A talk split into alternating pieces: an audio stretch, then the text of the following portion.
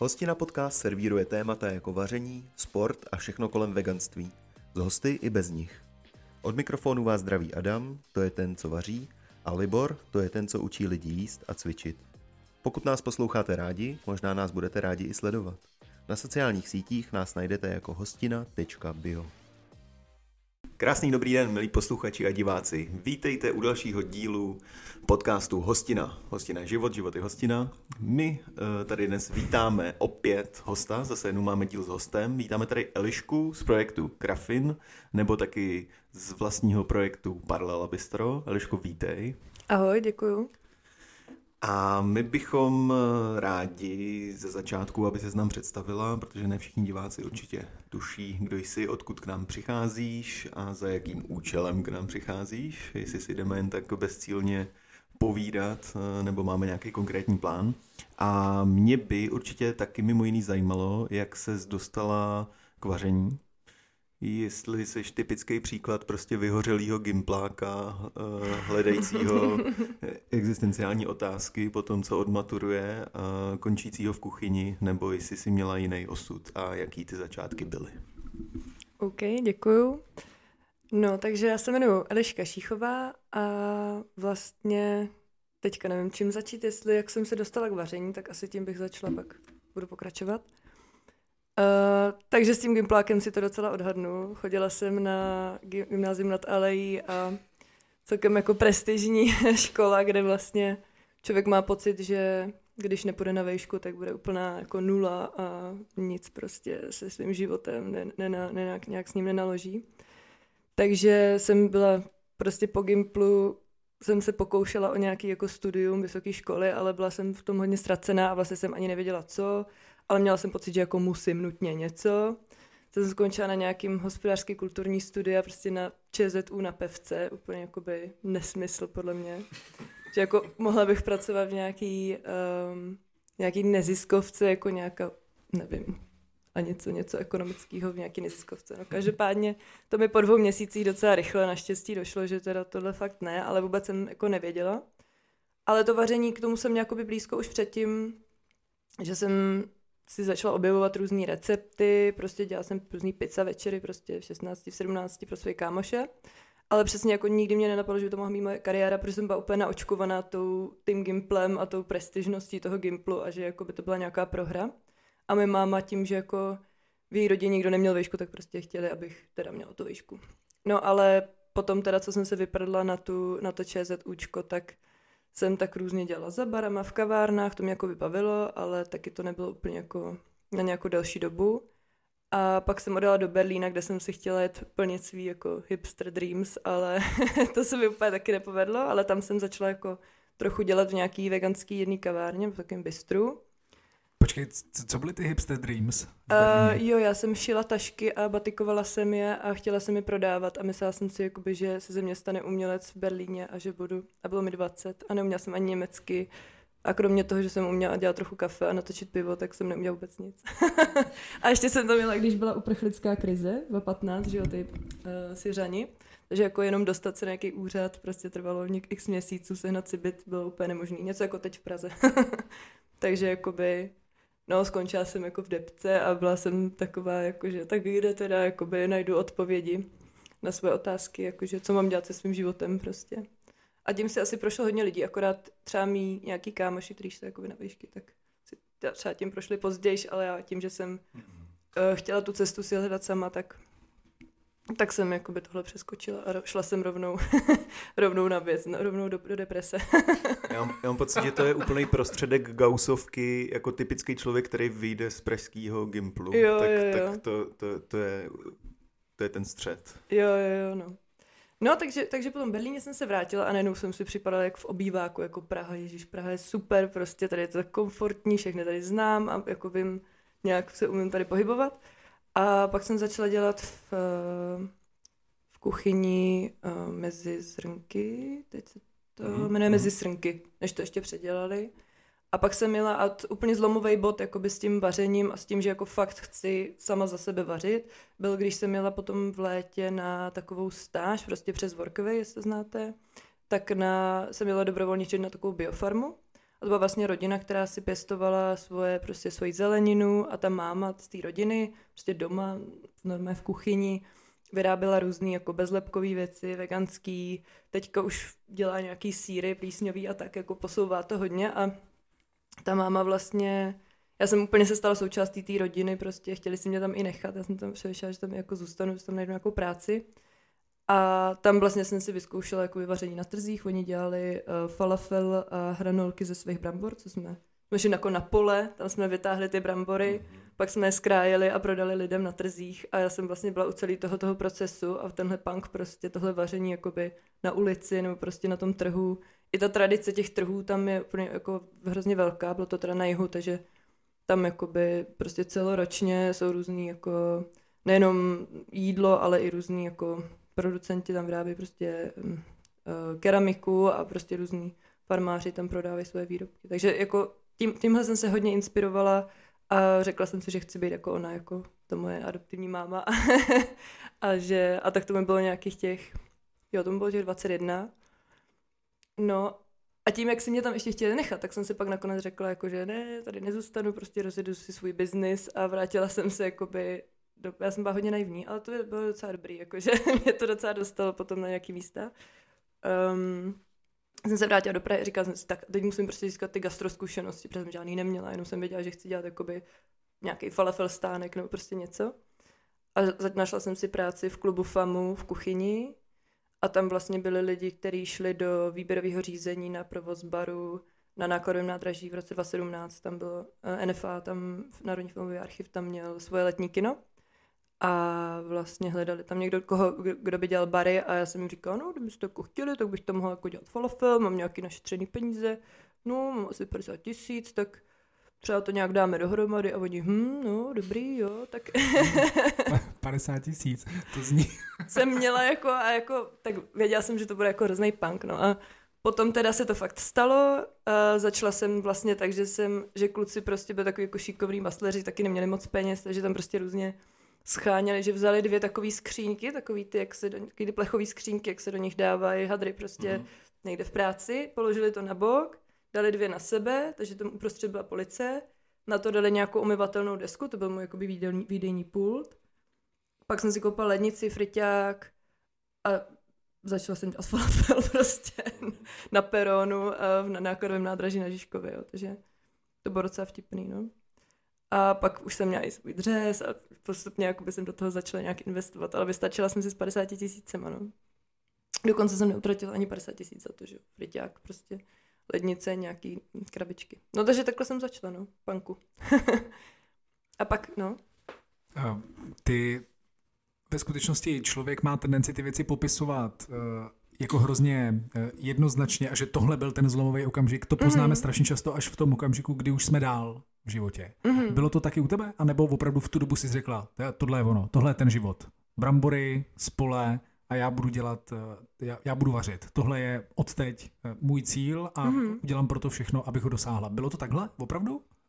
No, asi jo, protože já jsem fakt, nebo takhle, oni fakt, jako ta rodina se mě hodně oblíbila a oni mi říkali, jo, prostě tady můžeš získat práci, to bylo asi 8 kláků od Rockforu, že můžu pracovat v těch jeskyních v Rockforu, nebo já nevím, prostě vymýšleli fakt jako aktivně a ta máma mi jako i tam dala možnost si to vyzkoušet, že mi řekla, hele, tady mám své věci, eh, můj syn by si to taky chtěl vyzkoušet, tak prostě můžete si udělat svůj jeden trh. Prostě já, já na něj nechci, tam nic neprodám, ty si tady napeč nějaký věci, tak jsem pozbírala nějaký švestky, napekla jsem nějaký dorty prostě, nebo koláče a už tam jakoby jsem byla hrozně jako namotivovaná prostě tohle dělat taky, takže měla jsem pocit jako, že nechci tady zůstat, prostě chci je do Prahy a chci jakoby tohle dělat, no, protože jako měla jsem nějakou takovou vnitřní jako determinaci prostě dělat si něco jakoby svýho, no, ale vlastně zpětně jako nevím za stolik, jako kde se to ve mně vzalo, protože najednou jsem byla hrozně motivovaná a jako ten puberták nebo ten člověk z toho Gimplu jsem byla taková jako trochu mimo, docela jsem prostě tak jako se flákala a no, ale najednou to, tohle ve mně probudilo takový jakoby drive a i nějakou, mm, jakože jsem se skrz to mohla realizovat i v jiných směrech, nejenom jako tím vařením, jaká kreativita prostě. Bylo to jako proaktivní hledání té determinance, a nebo, nebo vlastně si jako v pohodě se nechávala unášet tím životem a čekala si, kam tě to zavane? Jak, jak, jak, jako to do té doby, než jsem byla do té Francie? Mm-hmm, přesně. to jsem si nechala vláčet. Hmm. Jakože já jsem fakt hrozně extrémně, extrémně nevěděla. Vůbec. Jako, to, to, zpětně mi to přijde až neuvěřitelný, že prostě jako třeba nějaké věci mě bavily, ale furt jsem jako nedokázala mít nějakou, jako, nějaký drive nebo prostě nějak se něčemu jako fakt dokopat. A byla jsem taková, že jsem furt chodila pozdě a byla jsem fakt jako mimo, no.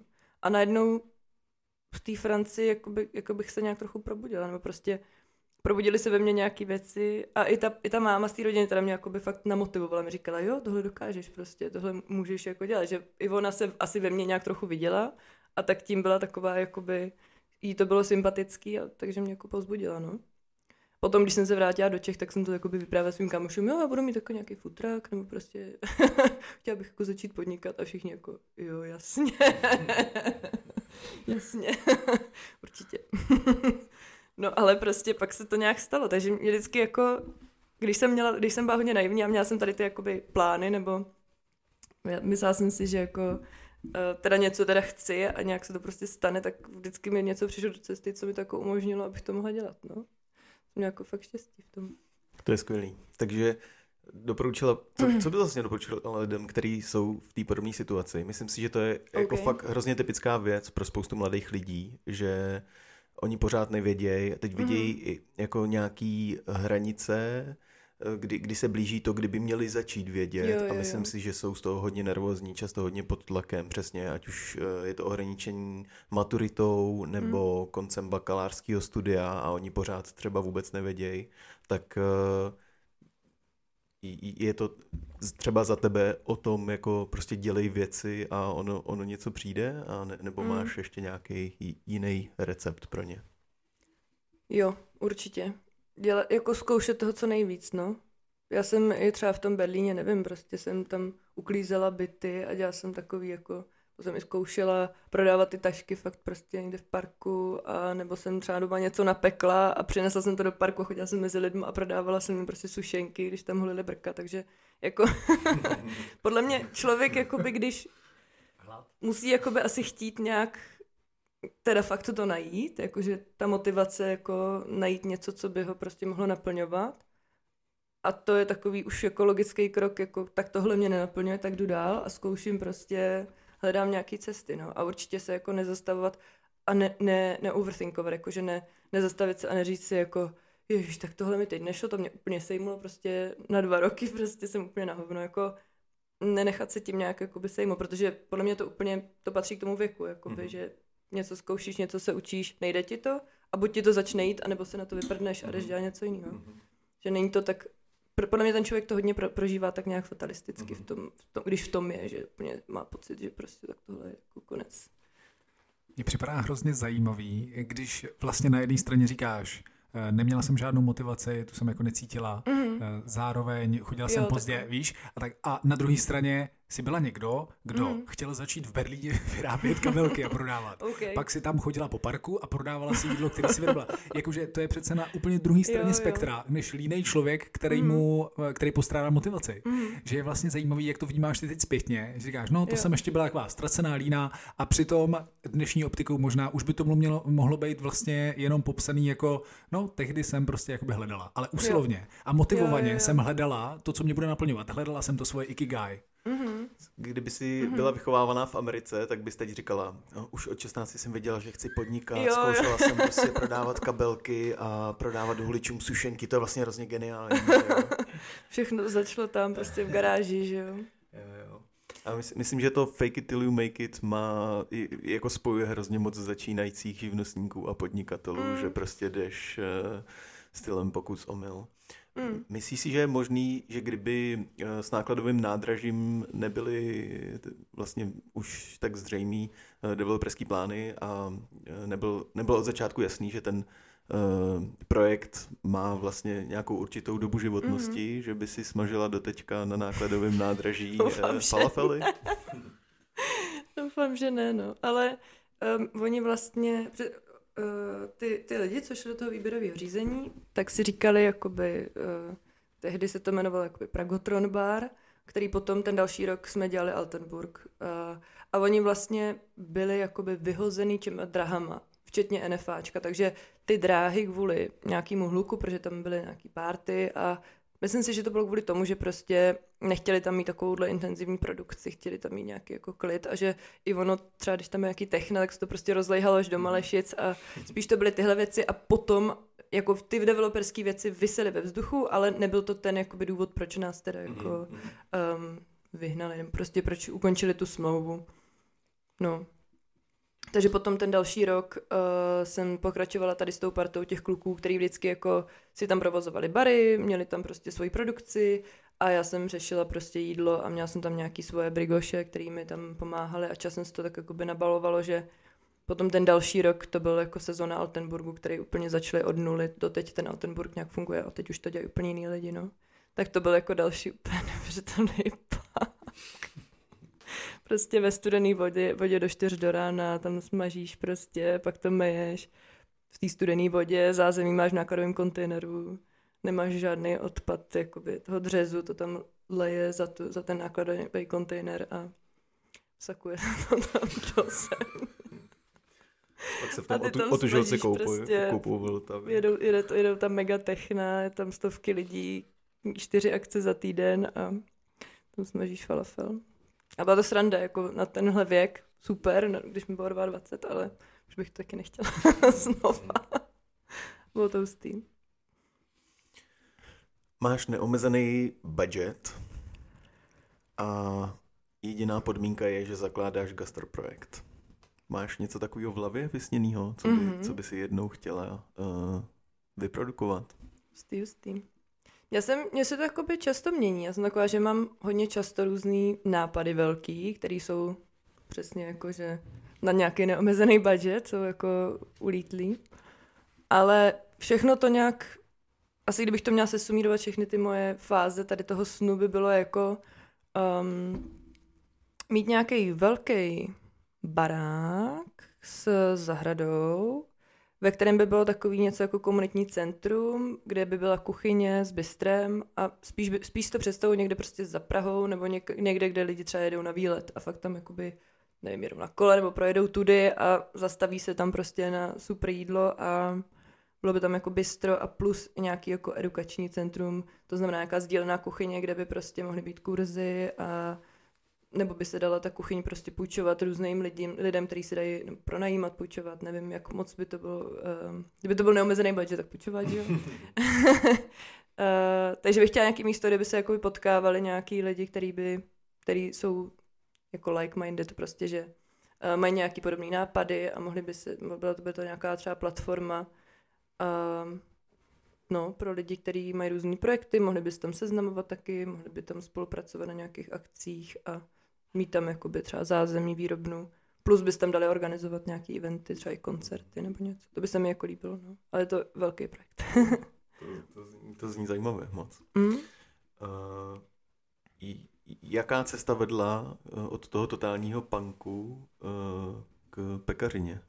Že to jsou hrozně uh, dva odlišní světy mm-hmm. vlastně uh, punk a pak následně to, k čemu se dostaneme, mm. tak tam vlastně i doteďka asi tobě musí být jako trošku nějaká vnitřní uh, jako, jako kolize těchto těch dvou mm. světů. Uh, per, jako perfektní gramáže a postupy, jo, jo. techniky, receptury, prostě na gram přesně versus, versus ten, ten punk, který ve tvý duši určitě z velký, z velký míry jako má místo. Převládá. Tak jak to pokračovalo? Mm-hmm. No pak teda ten punk se furt jakoby umenšoval, ale zpětně furt to byl velký punk, takže po tom Altenburgu uh, jsme se jakoby rozdělili s těma klukama, já už jsem prostě chtěla nevařit prostě na pár toškách, takže jsem se jako od nich odtrhla a získala jsem prostor uh, ve Vejdu, což je taková prostě taková levnější prostě hospoda, docela studentská, ale měli tam prostě kuchyni s dvorkem, je to na IPáku.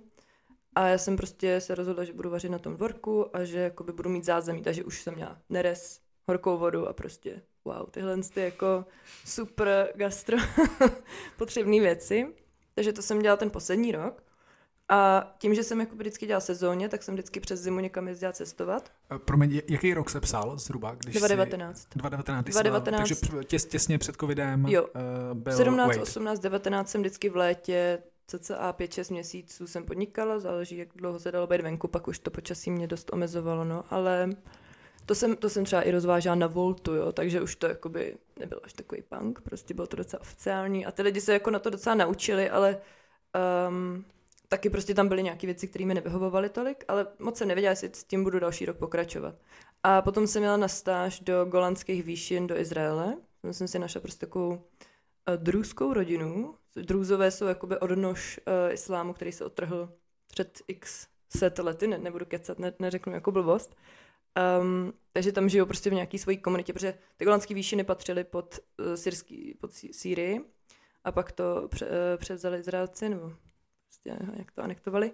A já jsem tam byla na stáži a vlastně taková rodinná restaurace založená na uh, takových jakoby příbězích nebo na osobním zážitku s tou paní, která to založila, která tam žije, je součástí té komunity, je to taková jako místní feministka, by se říct, protože ta komunita je extrémně um, striktní, prostě ženy nem- nemohly řídit, nemohly prostě podnikat, dělat jako svoje věci a ona v, někdy v 70. letech prostě začala jít to totálně proti té komunitě tímhle tím, že začala prostě podnikat, řídit a tak. A teď do teďka je tam úplně eh, jakoby taková jako uznávaná a slavná v, tý, v tom regionu, že prostě všichni ji znají, protože byla průkopnice a, a jezdí k ní a ona tam prostě má autobusy a autobusy turistů, kterým vypráví, jak se, jak se žijou ty drůzové a tak. A s touhle rodinou jsem tam byla asi jako dva týdny, něco přes dva týdny a teď jako to bylo prostě neuvěřitelné, prostě bylo to jako super, ten, ta myšlenka a všechno tohle, ale prostě jsem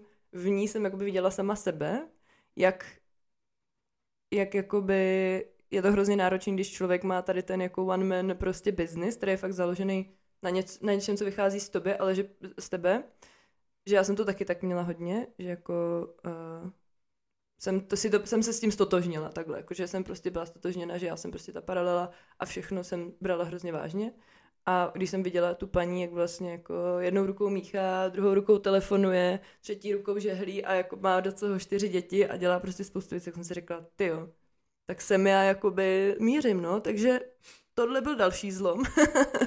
a do toho prostě ten chaos a ještě ta jejich kultura, já nevím, prostě všechny jakoby hygienický gastrověci tam absolutně jako nefungovaly, prostě starý humus kažený, jo, tak ho smícháme s tím novým a vydáme ho, víš co, jakože úplně nebo nebyl skažený, ale už třeba trochu jel, prostě byl mhm. nějaký jakoby eh, kyselější. No prostě eh, bylo tam takových jako hodně takových jako věcí, které mi najednou otevřely trochu oči, ale hlavně tím, že jsem, že jsem se prostě v ní viděla a říkala jsem si, ty já fakt jakoby nechci vyhořet a vím, že k tomu mývám jakoby blízko, že jsem to, to brala hodně vážně. Takže v tomhle momentu pak jsem se vrátila domů a říkala jsem si, ty tak já už asi...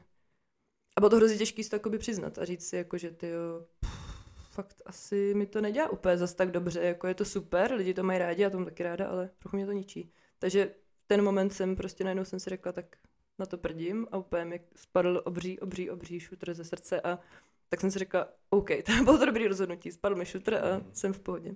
No a to bylo, tohle jsem si řekla, to bylo leden 2020 a v tom vejdu mezi tím do, do té kuchyně šel uh, Super Vego, Dan, mm-hmm. co dělá tady ty salámy a tak. A tak jsem mu prodala všechny své cajky, nebo většinu cajků a on, že si tam bude dělat prostě uh, bistro. A takže jsem se i stihla jakoby zbavit těch věcí.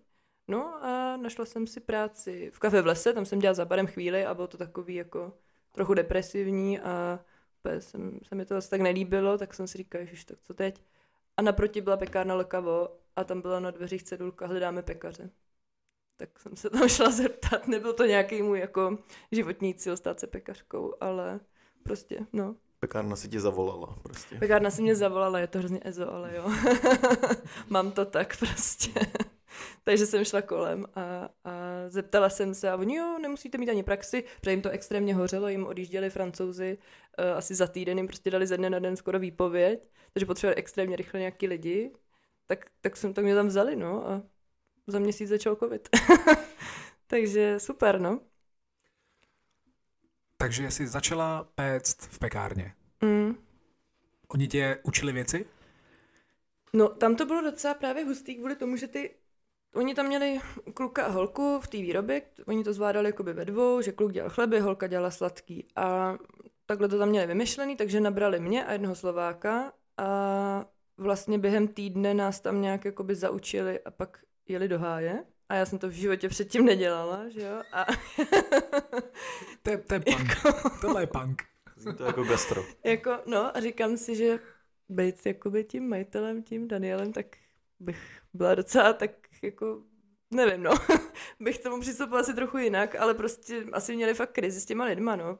Ani neměli možná tolik lidí, kteří by nás tam jakoby vyloženě zaučovali a já jsem měla pocit, jako, že mi to jde po tom týdnu, že jo, to je takový to začátečnický, jako mm. jo, jasně, laminace, prostě pře- přeložím to s tím máslem a bude to v pohodě, ale Šlo mi to na začátku, ale pak prostě oni odjeli a já najednou jsem se v tom začala totálně topit a neměla jsem se moc koho zeptat. Nebo byla tam kolegyně a tam řekla, no jo, to dělám takhle. A pak přišel ten šéf, no já to dělám zase takhle. A Eliško, přeber si to prostě, ale musí to vypadat dobře.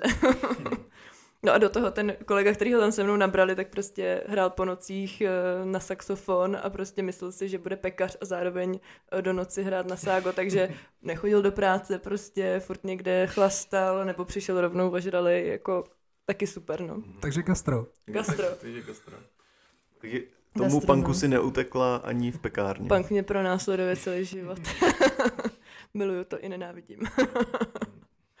no, tak ta, pak jsem se nějak, třeba po půl roce, asi jsem se nějak už zasetlila na, na nějakým svým jakoby stylu a už ty croissany vypadaly dobře, ale co jsme tam prodávali ze začátku, to, to, to, by jako, to bych fakt si nechtěla koupit, no.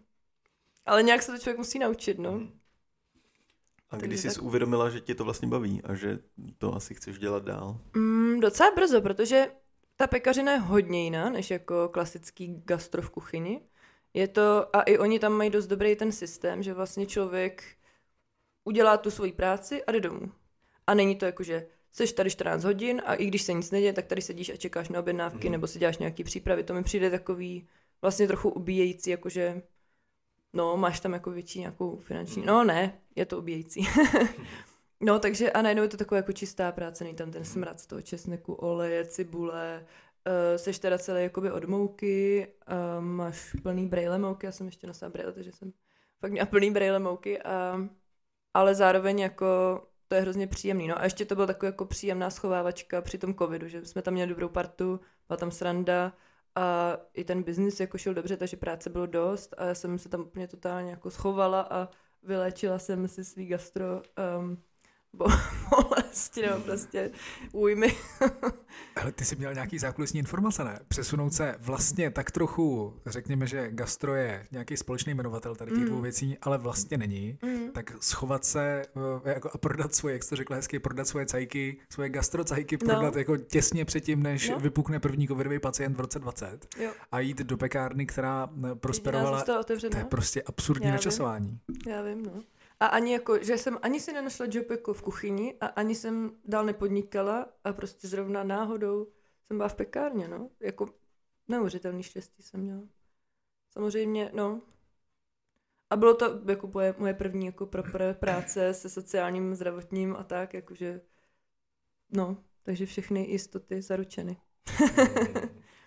no a tam jsem vlastně dělala dva roky, myslím, dva, No, kolem, kolem dvou let a po té době, potom, že už ten covid se tak nějak jako rozvolnil a pro mě to i znamenalo, že oni už když mě tam třeba nabírali, tak mi říkali, no jako všechno dobrý, ale my, my, myslíme si, že odejdete, že jste taková moc jako mm, si podnikáte, že jo, a tak jste taková moc svobodomyslná, to jakoby. To Ty zaměstnanci, rádi. ne, to ne, jako, to oni tam byli moc milí, ale mysleli si, že odejdu a tak potom uh, jsem odešla, no.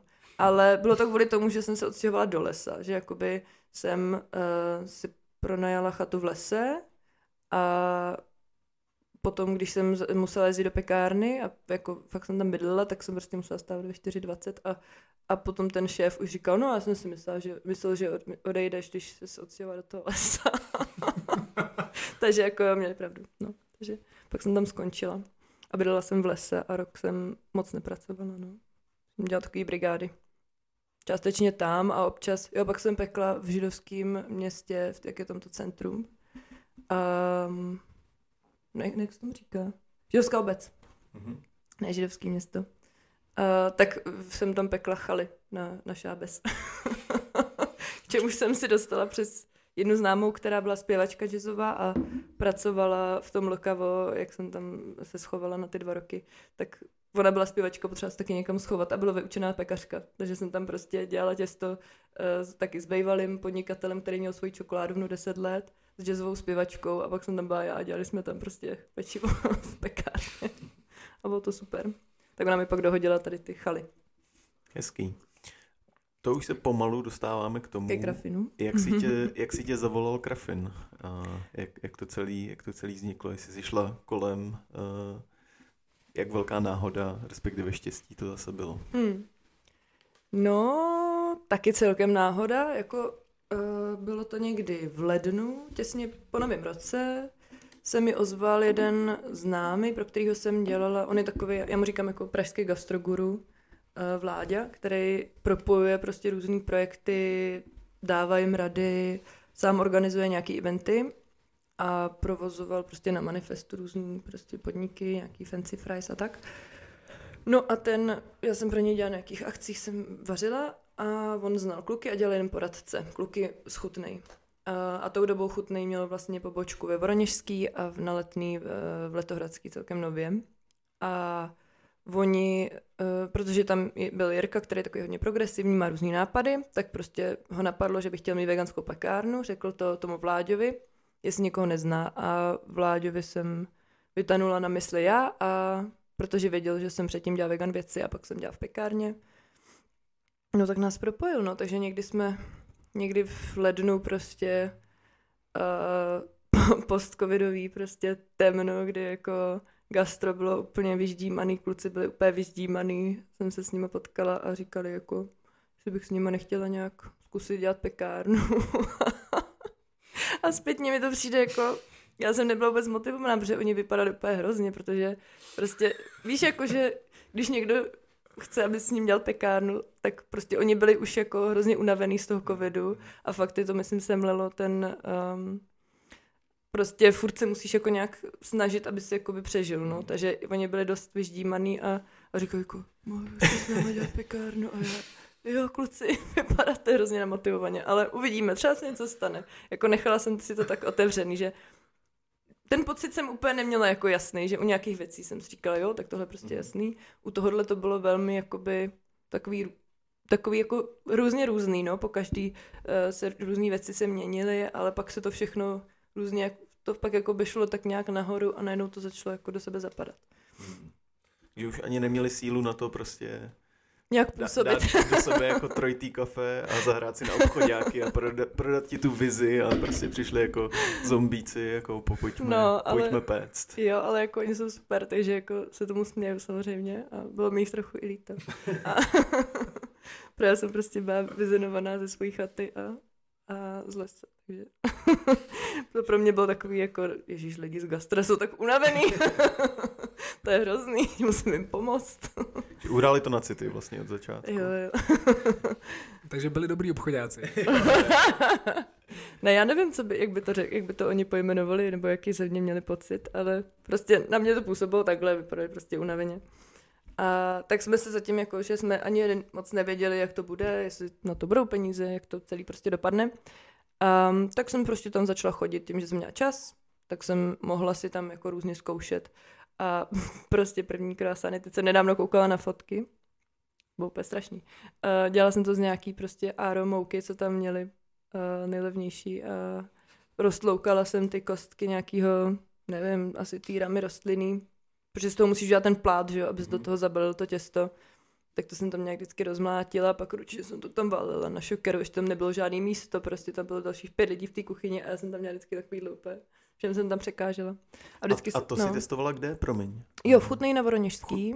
Um, a to bylo v tu dobu zavřený, anebo uh, jeli? Ne, to normálně jelo normálně a já jsem tam vždycky přišla ve středu někdy odpoledne, tam jsem si prostě vyráběla svoje těsta, zkoušela jsem si nějaký prostě kroasány, buchty, čokorolky, takový ty klasiky a pak jsem uh, to nechala přeznout z, jakoby z, z v chladu, no, tak většinou uh, v nějakým prostě šokeru, no prostě jsem to nechala v chladu a další den se to peklo a pak se to prodávalo jako na letný i, i ve Voroněžský, uh, v tom, uh, ne v Krafinu, ale v Chutnej.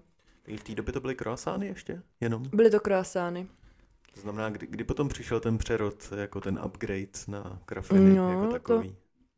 To jsem právě včera si projížděla ty fotky a někdy jako v dubnu nebo v květnu jsem prostě někde na Instači jsem si hledala nějaký recepty, že jo, tak jak jsem zkoušela, tak jsem furt nějak zkoušela, jako co by se dalo dělat a hledala jsem nové věci. Ano a prostě jsem tam viděla tady ten jako super trend, uh, trendy krafin, tak jsem to zkoušela, koukala jsem se, jak se to různě zamotává, čím se to dá plnit. Takže první krafin, co jsem kdy stvořila, uh, byl takový jako ještě jinak stočený, byl úplně mrňavý takový. no byl maličkej. A byl pistáciový. Byl pistáciový. Ten byl první? Jo. To je moje oblíbená příchuť. Jo. no, takže, takže nějak jsem se inspirovala z toho Instače, jako nemám konkrétní vzpomínku na to, kde, Mhm. kde přesně jsem to jakoby vzala. A, a to ještě jako jsme si říkali, jo, OK, no tak prostě krafin, jakože nebyli jsme tím nějaký, jakože bychom si řekli, tak teď prostě to Mhm. bude krafin. To bylo jenom prostě jedna v rámci testování. Pak jsem zkoušela nějaký jakoby paštely, ty plněný tím vanilkovým krémem, pak jsem i croissány jsem plnila krémem, ale furt to bylo takový, jakože přesně jakože když uděláš croissant plněný krémem, tak je to prostě nepraktický a vlastně to není nic zas tak extra super cool, něco, co by prostě někoho nějak šokovalo prostě, nebo hrozně zaujalo. Takže furt to nebylo ještě dokrystalizovaný do toho krafinu, co máme teďka. A to se stalo jak? Jo, to, to, to bylo jasný, že se zeptáš.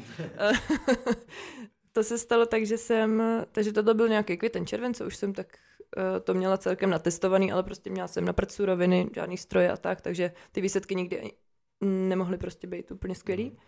A potom Jirka, zase náš progresivní Jirka, který prostě umí, má úplně neuvěřitelnou jakoby, schopnost všechno tlačit ku předu a prostě přicházet s nápadama a posouvat lidi prostě ku předu, jo. To je fakt, neznám takovýhle lidi jako Jirka.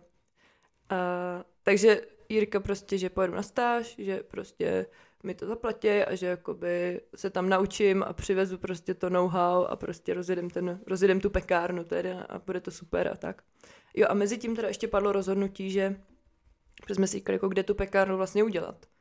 A původně byl jeden, jeden nápad, že by se to dělalo ve sklepě v Chutnej na Letný, kde když jsem tam chtěla projít, tak prostě ten rám dveří byl takhle. Takže já jsem musela jakoby takhle... Eliš, takhle Eliška projít. ukazuje do výšky očí. Mám metr 80, takže nebylo to prostě dost vysoký, abych ani prošla blbejma dveřma. A pak bych tam byla zavřená v nějaký kukaní, OK, kde bych mohla stát teda, ale no prostě taky úplně pitomý nápad. Jak bychom tam vůbec dostali ty stroje? To by vůbec nešlo. Ale vzhledem tomu, že i na té voroněžský to chutnej už tak nějak jako, nechci říct jako upadalo, ale prostě nebylo to, ta letná bylo takový to jakoby oblíbenější dítě, takový to jako, co se teda už povedlo a to, to, ta voroněžská už tak se na ní začalo trošku ne kašlat, ale prostě mm, nemělo to až takovou budoucnost. Tak potom prostě se rozhodli, že OK, zavřeme Voroněžskou, uděláme z toho pekárnu, místa tam je dost, vlastně má, je tam i dobrý nájem a všechny ty podmínky, um, proto jsou tam prostě stroje, je to dost velký. Takže najednou, najednou to jako začalo dávat větší smysl to fakt dělat, protože schánět i ty prostory to bylo nějak fakt um, se nám to vůbec nedařilo, no. Uh, a ty nájmy byly jako dost strašný, což bychom na začátku prostě jsme netušili, jestli to jako bude fungovat nebo ne. No a takže, takže se tohle rozhodlo, Voroněžská se zavřela a já jsem měla na stáž v červnu. Voroněžská se vlastně zavřela na konci června. A já jsem tam měla na dva týdny a tím, že tam mám vlastně kámošku nebo kámoše, co tam žijou, takže jsem tam měla ubytko a prostě jsem si tam stážovala uh, u, v takové jedné pekárně, která se jmenuje Saint-Jean, uh, jako svatý Jan francouzsky. A to bylo taky jako fakt super vtipný, protože já jsem psala do více jakoby měst i na víc, uh, do víc podniků a jako většinou se mi moc neozývali, protože ono je to trochu ošemetný, jestli jako sehnat stáž v gastru. Jo, to je další můj sen, udělat platformu pro stáže mezinárodní v gastru. Ale něco jako workaway, ale jenom prostě gastro. Protože vždycky, když jsem někam chtěla jet, tak jsem to prostě musela na punk hledat přes, prostě najdeš si někoho na Instagramu, napíšeš jim, mm-hmm. když jsou v pohodě, tak se domluvíte a hledáš jakoby ručně. Ale kdyby byla třeba nějaká platforma, která by to združovala, tak by to bylo super. Ale k tomu, o tom třeba můžu mluvit potom. A při, přijde mi to jako dobrý nápad. A, takže jsem si je našla prostě na Instači. A pak jsem, čekaj, našla jsem si na Instači, co jsem chtěla říct. uh, jo, že jsem, že jsem ještě původně přemýšlela o Dánsku, A, ale tam prostě to ubytko, to bych prostě, to bychom se nedoplatili. Takže, takže ten Amster z toho vykrystalizoval i z toho, že tam mám ty kámoše a ta, ta pekárna prostě byla otevřená jako pár měsíců, měla už jako neuvěřitelně našláplej Instač, prostě 20 tisíc followerů a vypadalo to jako, že je to něco, co fakt maká a co je prostě fakt dobrý, takže a oni mě tam vzali proto, že jejich hlavní pekař jel tou dobou na dovolenou, takže jakoby potřebovali trochu píchnout a většinou jako když jedeš někam na stáž, tak jsi taková jakoby podržtaška někde prostě na pár hodin a jako neděláš nic odpovědného. A já jsem přijela a dělala jsem 16 várek a ten šéf, jo, já mám nějakou schůzku, čau. a prostě mě tam úplně do toho hodili. A já jsem si říkala, jo, tak kdyby tohle byla moje pekárna, tak v životě tady ty holce z ulice jakoby nesvěřím takhle jako důležitou věc jako laminace. To, bylo, to jsem fakt čuměla, no. A do té doby jsem byla zvyklá dělat třeba pět várek, což pro představu je z jedné várky těsta, což má třeba kolem 4 kg, záleží, každý to má nějak jinak, uh, se udělá třeba 40 výrobků. Takže 16 várek je docela hodně na jednoho člověka. Mm-hmm. a do toho ty podmínky byly teda neuvěřitelně bojový. Oni měli místnost, no o něco větší než tady, prostě 5 na 5 možná, na 6 metrů, nula, nula skladu, skladovali mlíka jakoby na dvorku, venku pod takovou střížkou. Všechno se jakoby spalo takhle na dvorek, neměli ani šatnu, ani prostě záchod pro personál. A bylo tam sklo a vlastně ty lidi viděli do té výrobny, kde se dělo všechno od pečení přes tu laminaci, což je to překládání toho těsta. A navíc tam bylo asi 30 stupňů a vlastně když v jedné místnosti pečeš a děláš s máslem, tak to úplně není jakoby to nejlepší. Takže bylo to fakt, fakt jako jsem nečekala, že že to bude takovýhle jako punk zase, mm-hmm. i když jako bylo to všechno naleštěný a super cool prostě a designový nábytek a takhle, ale no, dělalo se to v takhle na koleně, neměli ani kinárnu a do té pece se jim vešlo třeba 50 krafinů a oni prodali v týdnu třeba 400 500 produktů, o víkendu 800 za den, jenom na tom místě. Takže, a otevřeli taky jako před půl rokem, co, co jsem tam je byla. Byla to veganská pekárna? Ano, jo, to, okay. jsem, to jsem asi nezmínila. Jo, já jsem chtěla vyloženě do veganský, protože znala jsem tu laminaci, ty produkty jsem znala jakoby v té klasické verzi, ale uh, mě zajímalo hlavně, co používají za hmm. tuky, kde to schánějí, jestli to schánějí, jestli to mají v tom velkém balení a jakou mouku nebo jak, jaký prostě jsou ty jejich těsta. A tím, že jsem se tím v jiných pekárnách nepracovala, takže jsem neměla ani s čím to jakoby srovnat, no. Takže to, No, takže, takže mě to zajímalo přesně, čím to jakoby nahrazují. No. U toho se možná můžeme zastavit na chviličku. Mm-hmm. Čím je to specifický, ať už to listový těsto samotný, anebo to, že je ve veganské verzi a, mm-hmm. a co všechno a jak se vlastně musí nahrazovat. Mm-hmm. Uh, jenom teda mám takové, uh, mám takovou menší poznámku, že listový těsto je nekynutý. To je jako by listový, listový, co si koupíš v obchodě, mm-hmm. nekynutý. A tomu kruasánovému, vždycky, když jsem se k tomu chtěla dostat, jak se tomu říká česky, tak mi vyšlo jako, že to je plundrový. Což mm. vychází jako z nějaký vídeňský plundr, ty plundr platy, dokonce my bereme, nebo dají se kupovat tady ty pláty na plundrový těsto, takže po češtěle je to buď kruasánový, anebo plundrový těsto a mm.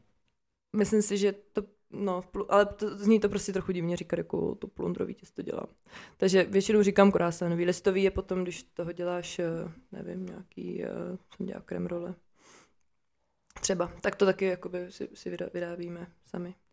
A, a ta otázka byla, jaký je mezi tím rozdíl, čím se to nahrazuje. Jo. Tak největší problém určitě, protože většina těst, jako ve kterých je dost lepku na to, aby to drželo pohromadě, tak nepotřebuješ vejce. To je takový trochu, já si myslím, že jakoby přidávat všude vejce je trochu zbytečný a je to trochu mýtus, že spousta lidí věří tomu, že se to rozpadne prostě na střepy, když do toho nedáš ty mhm. vejce, což je blbost, ale vejce rozhodně jako zlepšují textury věcí a zvláčňují ty těsta. Um, I ta barva, nebo prostě má to, je to určitě něco, jako co to těsto vylepší, ale není to, že by to bez toho vůbec nešlo. A do standardního croissantového těsta, to znamená do croissantu, se, se nedávají, nedávají věce. Mm-mm. Tam se dává jenom uh, nějaký tuk, my třeba v tom lokavo jsme tam dávali crème fresh, a, a to je hlavně jako pro takovou jakoby lahodnou chuť a je to těsto takový jakoby flexibilnější, mm, ta, ta, prostě dá se líp natáhnout. A to vlastně se dá nahradit jako v pohodě, nějaký tuk prostě. My tam nedáváme žádný veganský creme fresh, ale dáváme tam za A zpátky odřezky, že máš ten plát toho těsta a vyřezáváš ty trojuhelníky, takže to těsto nemá pravidelný uh, rohy. Takže všechny ty odkrojky mají nějaký vrstvy tuku, takže my to vracíme zpátky do toho těsta. Čemuž francouzi, francouzi tomu říkají pat fermenté, což jakoby, že to ještě taky zlepšuje to chuť, že vlastně to těsto už je trochu potom navinulý, trochu nakyslý a ne, že by to okyselovalo to těsto tolik, ale, ale dodává to taky nějakou hloubku té chuti. Mm-hmm. Což je i super, že prostě to nevyhodíš, že jo? Nebo francouzi z toho dělají briošky třeba. No to je to, co dělali v Izraeli, ne? S tím humusem. To je to samé. jo, jo, jo, humus fermenté. no, a, takže, takže vlastně tohle se dá úplně v pohodě, no, to těsto, ale pak se, sehnat ty pláty, protože nechceš, uh, potřebuješ prostě velký kilový plát na to, abys mohl jet jakoby klasicky tu výrobu. A velký kilový plát, nebo většinou když děláš normální másem, tak ten plát má 2 kg a ty si ho rozřízneš a na tu jednu várku používáš to kilo. Protože utáhnout jakoby, ten dvoukilový plát s tím dvojnásobným těstem, to už bys měl prostě desetikilový kus těsta, to je docela těžký to zmanežovat v malý vyvalovačce, nebo laminovačka, to je takový velký pás, taková velká žehlička, která jezdí tam zpátky a ty to přeložíš, vrazíš to do toho a ten válec to vlastně vyválí do rovna a zase to přeložíš. A takže, takže ten plát bylo nejtěžší sehnat a to u nás vůbec nebylo k dostání a v tom Amstru to dělali tak, a to jsem taky teda koukala, že kupovali, to bylo, jestli to bylo naturly, taková kostka a čtyři kostky vezmeš, necháš je změknout, vezmeš pečící papír, zabalíš to do toho a rozmlátíš to prostě mm. na ten plát kilový, co potřebuješ. Jenže tohle máslo nemá úplně ty vlastnosti, které potřebuješ. Tohle máslo mm, není nemá dobrou tažnost, se tomu říká, a nemá um, ta teplota, při který se to rozpouští, je moc vysoká nebo nízká, teď nevím, prostě uh, rozpouští se to moc brzo. Takže ty mhm. potřebuješ něco, co vydrží díl tuhý při vyšší teplotě, mm. protože se ti to do toho těsta vsákne a neudělá to ty krásné vrstvy. Ty potřebuješ, aby se to jako do toho těsta nevsáklo. Takže tam mhm. potom u té laminace ty teploty jsou hodně důležitý a plus ta textura toho tuku. Musí to být jako tuk, který má dobrou tažnost a a je termostabilní, takže se třeba nějak nespaluje nebo prostě přesně se ti nevsakuje do toho těsta, když ti je v kinárně. Protože když, že jo, v kinárně je prostě 27 stupňů až 30 klidně. A to se ti nemůžeš jakoby uh, nechat, aby to vsáklo do toho těsta a pak bys neměl ty vrstvy tak pěkný. Mm. Takže sehnat ty pláty skoro nešlo. Takže jsme ze začátku taky jeli metodu mlácení, ale tím jsme i začali pak rušit noční klid, protože jsme to dělali před čestou ráno někdy. Sousedi si mysleli, že jste tam založili Fight Club. Prostě tím velkým válečkem tam jedeš a mlátíš do stolu a děláš to prostě třeba 16krát, abys ten den, nebo dobře, tou dobou jsme nedělali tolik bárek, tak jsme to dělali furt, no. Mm-hmm.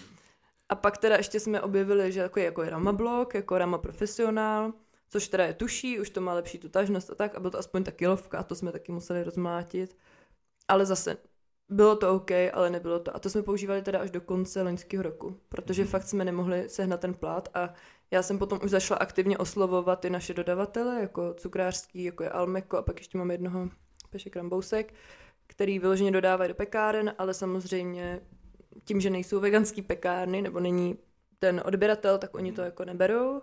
I když ty firmy to třeba vyrábí. Je, my právě teďka bereme uh, a pak taky jsme chtěli aby tam nebyl palmáč, což je teda další mm, kapitola sama pro sebe. Máš prostě problém sehnat cokoliv, ve který, v čem není palmáč, ve velkým, za nějakou normální cenu a aby to třeba nebylo prostě v nějakých milionech obalů. Takže jsme hledali velký dvoukilový plát bez palmáče, který by nám jezdil každý týden. A povedlo se to, no. Od ledna. A co je nakonec ten produkt? Jo, jmenuje se to Zeropalm, uh, croissant plate, jakoby croissantový pláty. A oni dělají, mají celou jakoby, řadu Zeropalm, uh, protože je to, je to rakouská firma, která je dost teda sympatická. Myslím si, že se jako taky Rakousko je celkem daleko ve spoustě tady těch jako věcí, jako udržitelnost a veganství a tak, takže ta firma se jmenuje Sena a dělají i jiný, jako dělají i tuky, které jsou směs třeba normální máslo a margarín a dělají podle mě i klasický másla na tu laminaci. Prostě všechny tady ty pekařský tuky dělají a mají vyloženě celou edici. že mají i jakoby na pečení takový bloky a pak tady ty pláty a dodává nám to prostě na náš dodavatel, ale museli jsme to speciálně poptat, aby oni to poptali a začali nám to dovážet. Já jsem se chtěl zeptat, jestli jste si to nakonec začali tahat sami, anebo jestli jste přemluvili dodavatele, ať vám zalistuje nějakou novou věc. To ne, no to bychom museli že mít nějaký sklad, kde bychom uskladnili strašně moc másla, mezi tím by nám to expirovalo, protože nemáme třeba takový odběr a kamiony řešili a tak, no, hmm. tak to třeba za pár let, ale třeba takhle to bylo podobně i s tou moukou, že mouku jsme ze začátku brali, scháněli jsme mouku, že jo, to taky potřebuješ prostě, nejlepší na to je prostě francouzská mouka určitýho typu, určitýho výmletí, která je speciálně na tady ty těsta a což taky jakoby normální dodavatelé nemají. A takže musíš oslovit v eh, mlináře, ale ten mlinář ti nedodá 500 kilo, protože prostě by to bylo strašně drahý a nedává to smysl, takže hledat mouku taky bylo tro- trochu náročný. Nakonec jsme sehnali jeden mlín a ty nás odkázali vyloženě na majitele pekáren La Form, který vlastně, uh, on byl jejich výhradní jakoby přeprodejce pro Českou mm-hmm. republiku nebo obchodní distributor. zástupce, distributor pro Česko. Takže jsme začali spolupracovat s ním a on si to vozil do těch svých pekáren a my jsme si vždycky odebrali náš malý kousek a nebo nám to prostě dovezl a, a tou dobou jsme, taky jsme nedělali takový objemy, co by nám vyšly na, na kamion. Já už začínám pomalu chápat, proč to tady doteďka nikdo nedělal. Protože... Je, to, je toho fakt hodně, co musíš si pohlídat. A to, to seš zatím u těsta, jo, pak ještě jakoby čím to naplnit, jak to všechno vy, jako, no, pak vždycky Jirka říká, kdyby to bylo jednoduchý, tak to dělá každý. to je jeho oblíbená, jako, uh, oblíbená věta. No takže mouku jsme teda taky sehnali a teďka už si ji jako bereme taky sami od těch, od toho mlína, jakoby zaváží nám to. Uh, no už, už jsme byli schopní si to jakoby přes svoji dopravu nebo před, ještě ve spolupráci s, s jedníma uh, z Greenheads, no, mm-hmm. tak mhm. ty nám to vozejí. Takže už to máme taky jako uh, pořešenější. Rozhodnutí vlastně pojmenovat celou pekárnu jo. Krafin padlo, padlo na základě té stáže v Amstru, teda když jste vnímali jako velký potenciál něčeho, co tady v tu dobu nebylo. Mm-mm. V Česku nebylo možné, dokud jste ho nezačali péct vy, tak nebylo možné koupit krafin, chápu to správně? A teď nemyslím uh, veganský, myslím krafin. Ne, to ne, to, to tu bylo. Byli tady? Protože já to do té doby fakt neznal, jo, jako neviděl, jo, jo, jasný, ani neslyšel. Jasný.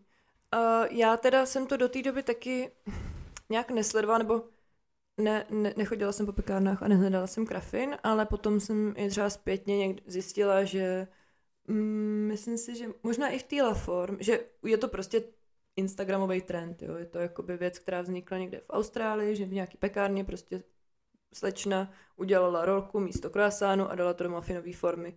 A od té doby se to prostě rozšířilo po celém světě, takže 2016 to je fakt dlouhá doba, od té doby to zkoušeli různý podniky, takže si myslím, že v Praze určitě, vím, že to dělá taková pekárna, se jmenuje Kin AK, nebo Kinok, já nevím moc, jak se to čte, tak to je vedle Roomu na Vinohradech a pak si myslím, že ta La Forma to taky dělala, no. A Jestli ještě někdo další, tak, tak třeba o tom úplně nevím, ale je víc takovýchhle pekáren jako francouzských.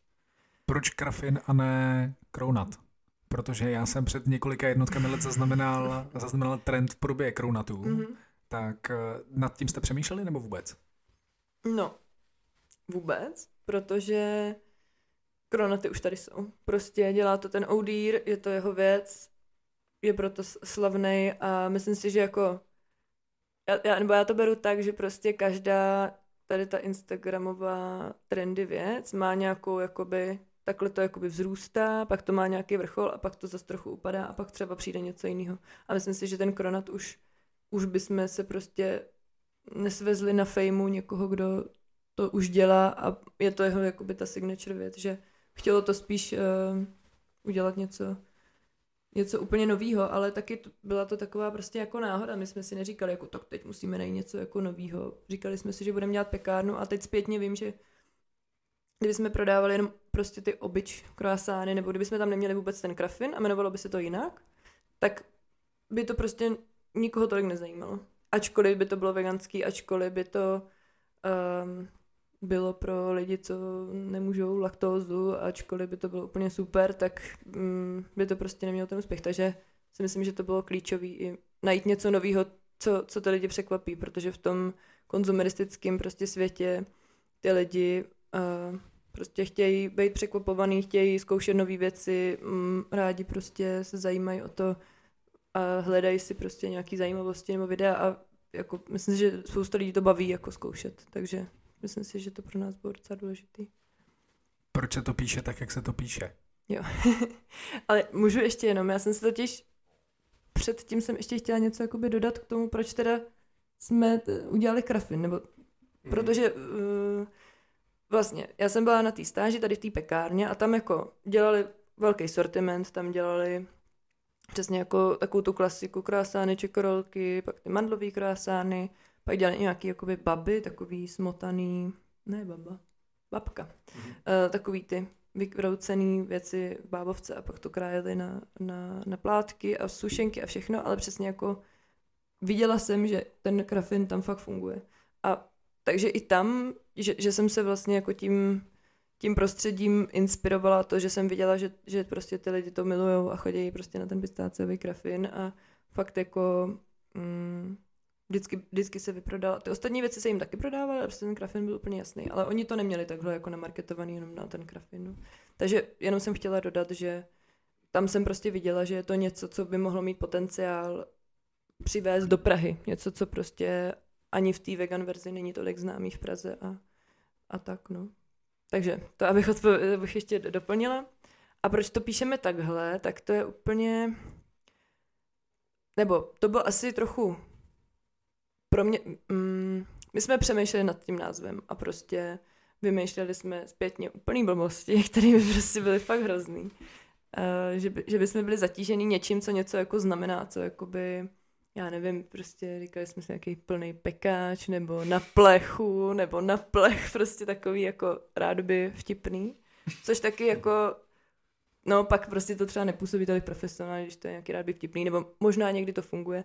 Ale vlastně teď zpětně jsem hrozně ráda, že máme něco, co je úplně jako nový slovo, který možná zní trochu jako kročko nebo kafefin, kdyby se to spojilo dohromady, kdyby založili jednu firmu. Ale to, já jsem si to nějak jako by sama v hlavě spojila tím, že když je to foneticky napsaný, že to není fin, takže to vlastně jako ho to, že to není ten klasický jakoby z toho normálního másla, ale že je teda veganský a že je jakoby český. Mm. Nebo že prostě tak, jak, jak to prostě člověk napíše, tak jako croissant, muffin, krafin prostě je veganský a uh, je prostě jiný, no. Ale nevím, ani jako mm, ani asi jsme nepřemýšleli nad tím, že by to bylo trufin, že jsme chtěli jako to mít, aby to znělo jakoby česky. A tady ten název, teda musím říct, že to nejvíc asi Jirka prosazoval. Já jsem byla furt hrozně skeptická, ale teď jsem zpětně ráda, no, že jsem, že jsem to nějak nepřehlasovala.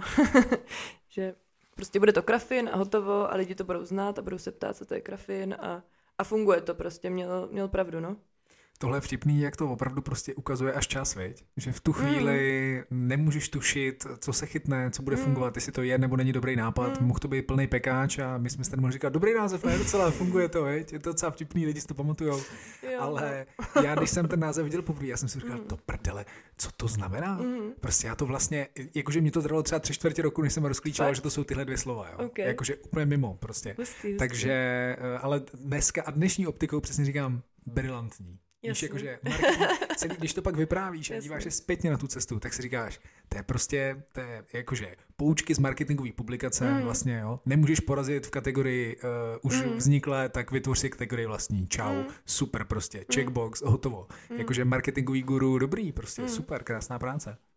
Jo, jo, to i, i že vlastně i pro cizince to jakoby um, jim asi nedojde, že tohle jako je fin, že jak to vidí takhle napsaný, mm. ale jako vysloví to každý z jakýkoliv prostě země a je pravda, že k nám chodí fakt hodně cizinců a takže je to fakt takový jakoby mezinárodní dobrý slovo.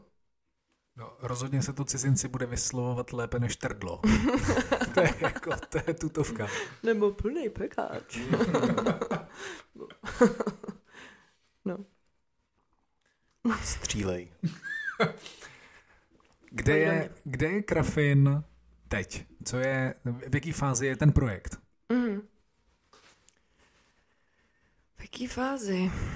takový jako zase přelomový bych řekla, nebo přerodový. Protože my jsme vlastně uh, po té stáži jsem se vrátila a nějak jsme si řekli, že od září budeme teda péct. A v září jsme začali nějak postupně, jsme teda otevřeli, ale měli jsme to jenom na rozvoz. A během té doby, co, co, té doby, co jsme teda otevřeli, tak se nám to tak nějak jako docela rychle eh, vystoupala nahoru a teďka vlastně víme, že abychom mohli dál pokračovat a dál nějak jako růst nebo stoupat, tak je potřeba udělat nějaký další kroky, že tím, že my si to sice prodáváme na tom jako skromném okinku mm, ve Voroněžský, kde člověk napůl vidí mm, nějakou jako, eh, nevím, zbytky ještě chutnej, protože tam ještě různý nápitek a částečně tam probíhá ta výroba, tak není to úplně nejvíc reprezentativní. Takže jsme se rozhodli, že chceme otevřít uh, kavárnu v místě té výrobny. Takže jsme přesně jakoby těsně před tím, než zase to posuneme dál a, t- a to posunutí vlastně do té kavárny bude mm, víceméně přesně rok od té doby, co jsme otevřeli, co jsme začali vyrábět. Takže takhle takhle to jde. No. A, e, nebo jestli ještě chceš specifikovat, jak jsi myslel, kde je Krafin? Mm, e, vlastně si mi tím odpověděla na otázku, že teď už se budeme dostávat do něčeho, čemu já si v hlavě říkám jakoby druhá fáze našeho povídání. Mm-hmm. A, ale já chci zůstat ještě chviličku v té první. Jo, jo. Mě totiž zajímají dvě věci, které jsou ty konfrontační otázky, kterými poslal Martin Veselovský do SMSky. Takže jsem a ne, tě... Tentokrát Daniela neměla čas. Já jsem se ve skutečnosti chtěl zeptat, mm-hmm. jak vnímáš eh, nutriční stránku prodeje produktů tohoto typu? Mm-hmm. Jak moc nad tím, že já jsem se na to shodou okolností ptal, když jsme se střetli s Petrem, s Chutnej, mm-hmm. tak jsme se o tom v rychlosti bavili mimo mikrofon. Střetli? A v tom nejlepším smyslu slova, mm-hmm. potkali. Tak jsem se o tom bavil s ním a mě zajímá tvůj pohled vlastně. Mm. Protože já jsem trenér a výživář a vnímám něco, čemu se v mojí branži říká epidemie a pandemie obezity. Mm. Česko není výjimkou, naopak. Mm. Jsme vepředu, jsme, jsme jako v tom hodně Jasně. dobrý, daří se nám velmi dobře se obalovat zbyte, zbytečným tukem. Super. Tak jak vnímáš, jak vnímáš tenhle aspekt? Mm.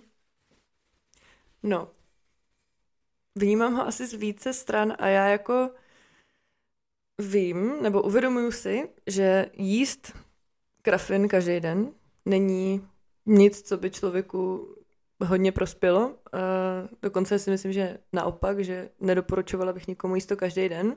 Problém je teda, že spoustě lidem to tak chutná, že jakoby si projdou tady tou fází, že, uh, že prostě to ochutnají a řeknou si, že tohle chci jíst pořád a taky doufám, že si tím projdou a pak zase se přesunou na nějakou normální stravu a tady to si třeba dopřeju občas. Takže já tady ty jako nezdravé věci vnímám tak, že je to v pohodě, když člověk jako nad tím má nějakou kontrolu a jí to, aby si jako dopřál. Že potom ti prostě, to se nám občas prostě stane, že přijdou jako takový ty uh, prostě zdraví mamky, který se zeptají, jestli jako a je v tom bílý cukr?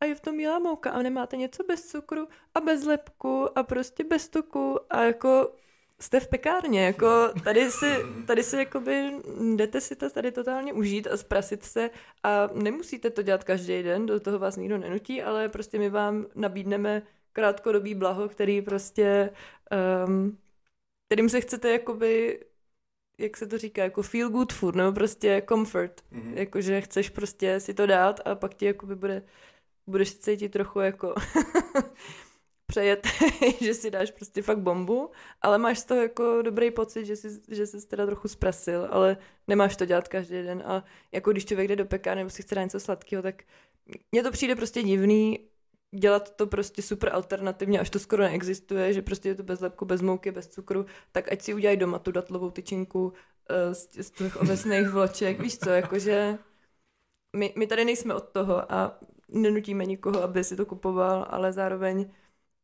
No, je to zároveň, takový, jako, že tak, dobře, tak tu nutriční... To děláte tak dobrý, to je no. ten pruser, že jo? Že když to budeš dělat jako blbě, no, jasně, tak no. pak je to vlastně v pohodě, protože si to málo lidí no. koupí, ochutnají to, řeknou si, mm, dobrý, no, krafit. Tak Takže opravdu, mám to zhnusit, jo? Jako, aby jakoby to, ta populace byla vlastně, zdravější. To je ta, to je ta poptávka, nebo A nemohli by se to dělat trošku hnusnější, aby jsme neměli potřebu to jíst Ale každý nevím, den. čí zájmy hájíš. Jakých konkurencí. no, že jako jo, zdravé jídlo a nutrič, nutrice a takhle, je to všechno super, ale ve finále jakoby ten normální člověk si prostě chce někdy dopřát. Mm. A přijde mi jako super dělat něco, co, čím si můžeš dopřát a nemusí u toho um, kráva v kravíně dojít mlíko. Takže pořád je to lepší, než se zprasit normální croissant. Stačí, že je to veganský prostě. Jo. To, to vlastně, I tím promiň. se můžeš cítit líp, jako se zprasil něčím, u čeho prostě žádný zvíře nemusel potit. To, to je vlastně, eh, já jsem si říkal, no jestli vůbec nevymyslí žádnou jako legitimní odpověď, tak já jí Čím pomůžu, tak já jí pomůžu. Já jí pomůžu tím, že když jsme se o tom bavili s tím Petrem, tak přesně vlastně, protože to byla delší diskuze, tak přesně vlastně eh, na konci té diskuze vždycky máš to, že si říkáš, hele takhle jo, ty lidi si to stejně koupí. Mm. A když už si to jdou koupit, mm. tak ať to chutná se sakramensky dobře v té no, veganské verzi, aby aspoň přesně tam u toho zbytečně netrpěl. Protože uh, jestli si dám croissant veganský nebo neveganský, mm. je mi úplně jedno, pokud se udělá dobře. Jasně. Uh, a to že, to, že tam není jako úplně zbytečně živočišný produkt, je prostě samozřejmě ta nadstavba, že jo? takže mm. já tomu stejně fandím, pochopitelně. Ale kdybyste to mohli udělat o trošku hnusnější, budu rád. a to je kvůli mě, ty se stalačí zájmy hájí, tak jsou to jenom moje fitnessové zájmy, že bych byl radši, kdyby to bylo no. trochu hnusnější. Ale já to Aby chápu. si to hrdě mohl nekoupit. Já to chápu. Přesně, no. a byl bych se do prstu a říkal, prosím vás, tohle mě, to je úplně pod můj úroveň, jíst tyhle věci, prostě to se mě vůbec netýká, já na rozdíl od vás mám nějakou disciplínu. Jo, jo, jo. Proč jsou ty veganský dezerty tak hnusný všechny prostě? že, promiň, ještě, ono to teda za mě to fakt dává smysl to dělat jako tak dobrý, abys ukázal těm lidem, jako že nemusíš si prostě kupovat ten máslo, nebo prostě nepotřebuješ to, aby to jako bylo dobrý. A to je taky jako jedna z věcí, která je pro mě důležitá, to netlačit na to veganství a jakoby nechat ty lidi si na to, kdo to chce zjistit, si na to přijde, mm-hmm. komu je to jedno, tak ať si to dá a potom to třeba zjistí a řekne si, hm, mám méně předsudku ohledně veganských věcí, nikdo mi do toho netlačil a řekl jsem si, jo, bylo to dobrý. jako mám ráda tady ten styl, no. Tady je to teda napsaný, ale uh, je to plant-based, ale um, myslím si, že to slovo vyloženě vegan je takový hmm. trošku zatížený stigmatem. Pořád asi jo. My no. jako ten, tenhle aktivismus asi, asi máme jako sam, sami nejraději. I já skrz catering. Prostě nejradši to nechám lidem ochutnat. Je to dobrý, je to dobrý, tak neřeš, si to... Uh, ne, nemusíme na to dávat vegan nálepku. Právě, prostě stačí, no, právě. že je to dobrý. Takže neplánujete uh, saturovat poptávku po uh, gluten-free, sugar-free a o, ostatních věcech, že byste udělali nějakou special uh, fitness řadu pro, pro Libora. Jo, jo, jo, až budem tak daleko jak Přemek Forejt, tak možná jako se zaprodám nějakýmu budu, budu prostě na plakátech mekáče a vytvořím pro ně gluten-free řadu. To, to zní, taštiček. To je dobrý plán. Uh, budete, no. budete potenciálně, nebo přemýšlíte, že byste se vydávali i tou cestou uh, vlastně slanýho, mm. uh, slanýho, jakože víš, kváskový chleby a tyhle věci. Je to, je to, máte to v hlavách nebo vůbec?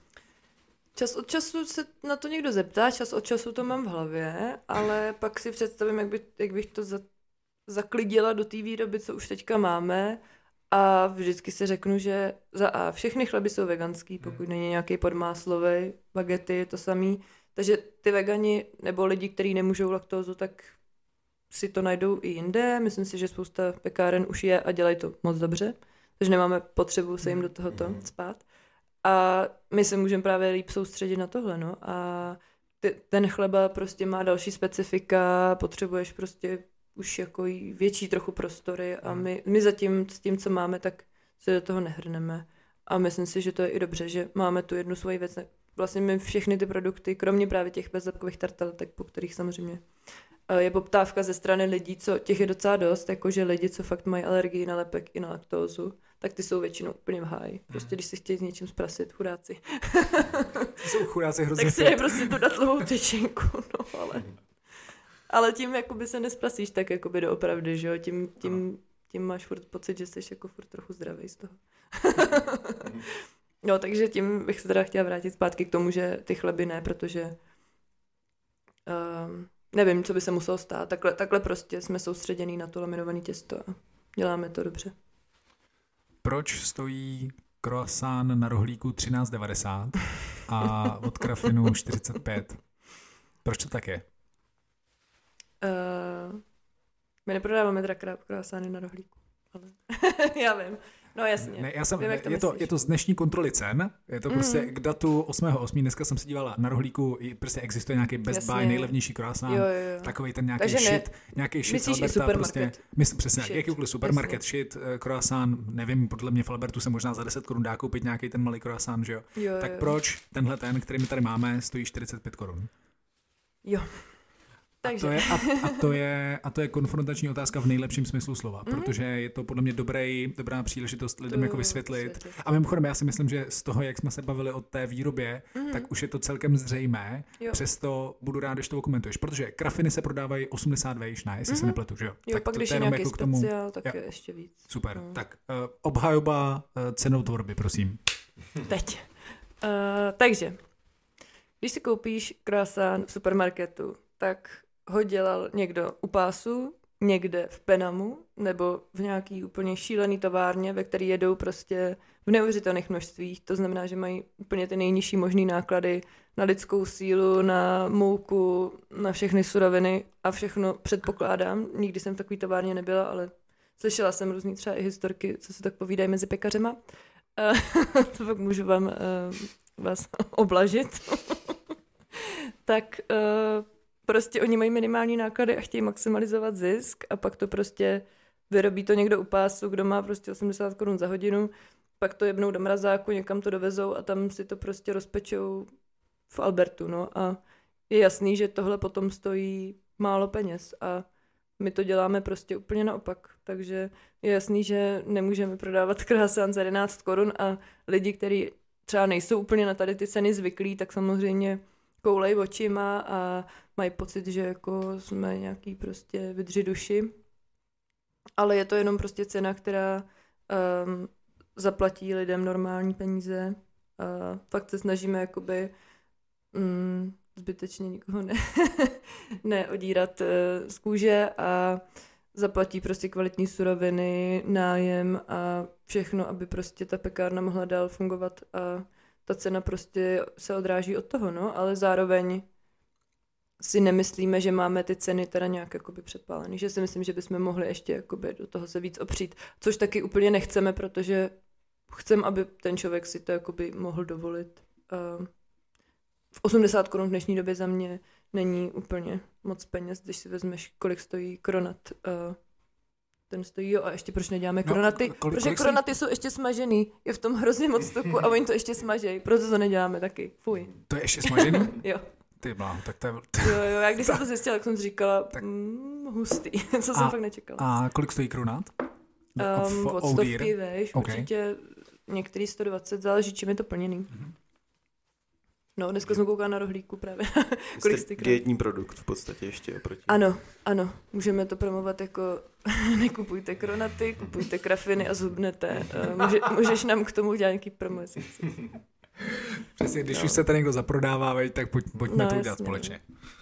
Já jsem eh, hrozně rád, mám obrovskou radost z toho, že lidi už jsou v dnešní době ochotní platit 80 korun za takovýhle pekařský výrobek Mhm. a uvědomují si, co je zatím práce, eh, že prostě ka- každý den kousek někdo dělá poctivě, ručně, a že ty suroviny jsou nějakým způsobem jako ob- obhajitelný, protože prostě jsou tam kvalitní suroviny, které stojí hodně peněz. Oproti Mhm. těm věcem za, za 13 korun a, a, a dělají je li- lidi prostě normálně zaplacený a nesedřený úplně z kůže. Jo. Já musím říct, že když jsem jako se o tom projektu dozvěděl poprvé, takže jsem mu přesně z těch důvodů jako moc nevěřil. Že to je jakoby že, drahý. že jsem věděl, Jo. věděl, že to bude muset být drahý a myslel jsem si, že, že tady ten trh na to ještě není úplně připravený, Mhm.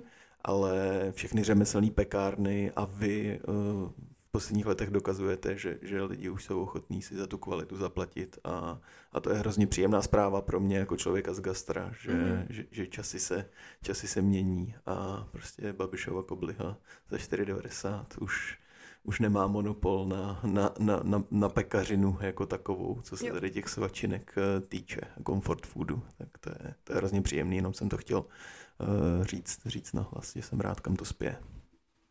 Přesně no, že tady ty croissány za 11 korun, no jasně, koupíš si tři, že jo? A spraštíš se tím a jako myslím si, že by ti mohl stačit jenom jeden a utratíš za to stejně peněz a, a je to jakoby, a, no, podpoříš tím ještě nějakého malovýrobce, což je další jako pro mě taky důležitý aspekt, když já si třeba taky vybírám nějaký zboží nebo něco, mám dvě možnosti, tak vždycky se snažím mít pro, třeba proto, abych podpořila někoho, kdo to dělá dobře a snaží se a ne žádnýho přesně penama. A jo, a ta historka z té megapekárny, co jsem slyšela, to bylo, myslím, že to byl fakt penam.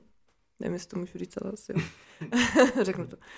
My jsme na žaloby při... Jo, jo. Vlastně my, my už jsme jako několikrát zmiňovali, že uh, součástí každého dílu je as, aspoň jako jedna, jedna, jedna výzva k žalobě, takže Jedno předvolání. no, uh, prostě někdo, nějaký známý, co pracoval potom v tom Lokavo, tak vyprávěl, že dělal tady v takový megapekárně v Penamu. A měli tam nějaký výpadek, prostě stroje se jim nějak rozbily a přestali fungovat třeba na několik týdnů, uh, nebo několik dní minimálně. A bylo nějaký strašný vedra a strašný vlhko a všechny ty stroje jim splesnivily, prostě ty díže, prostě tam byly všude to plíseň.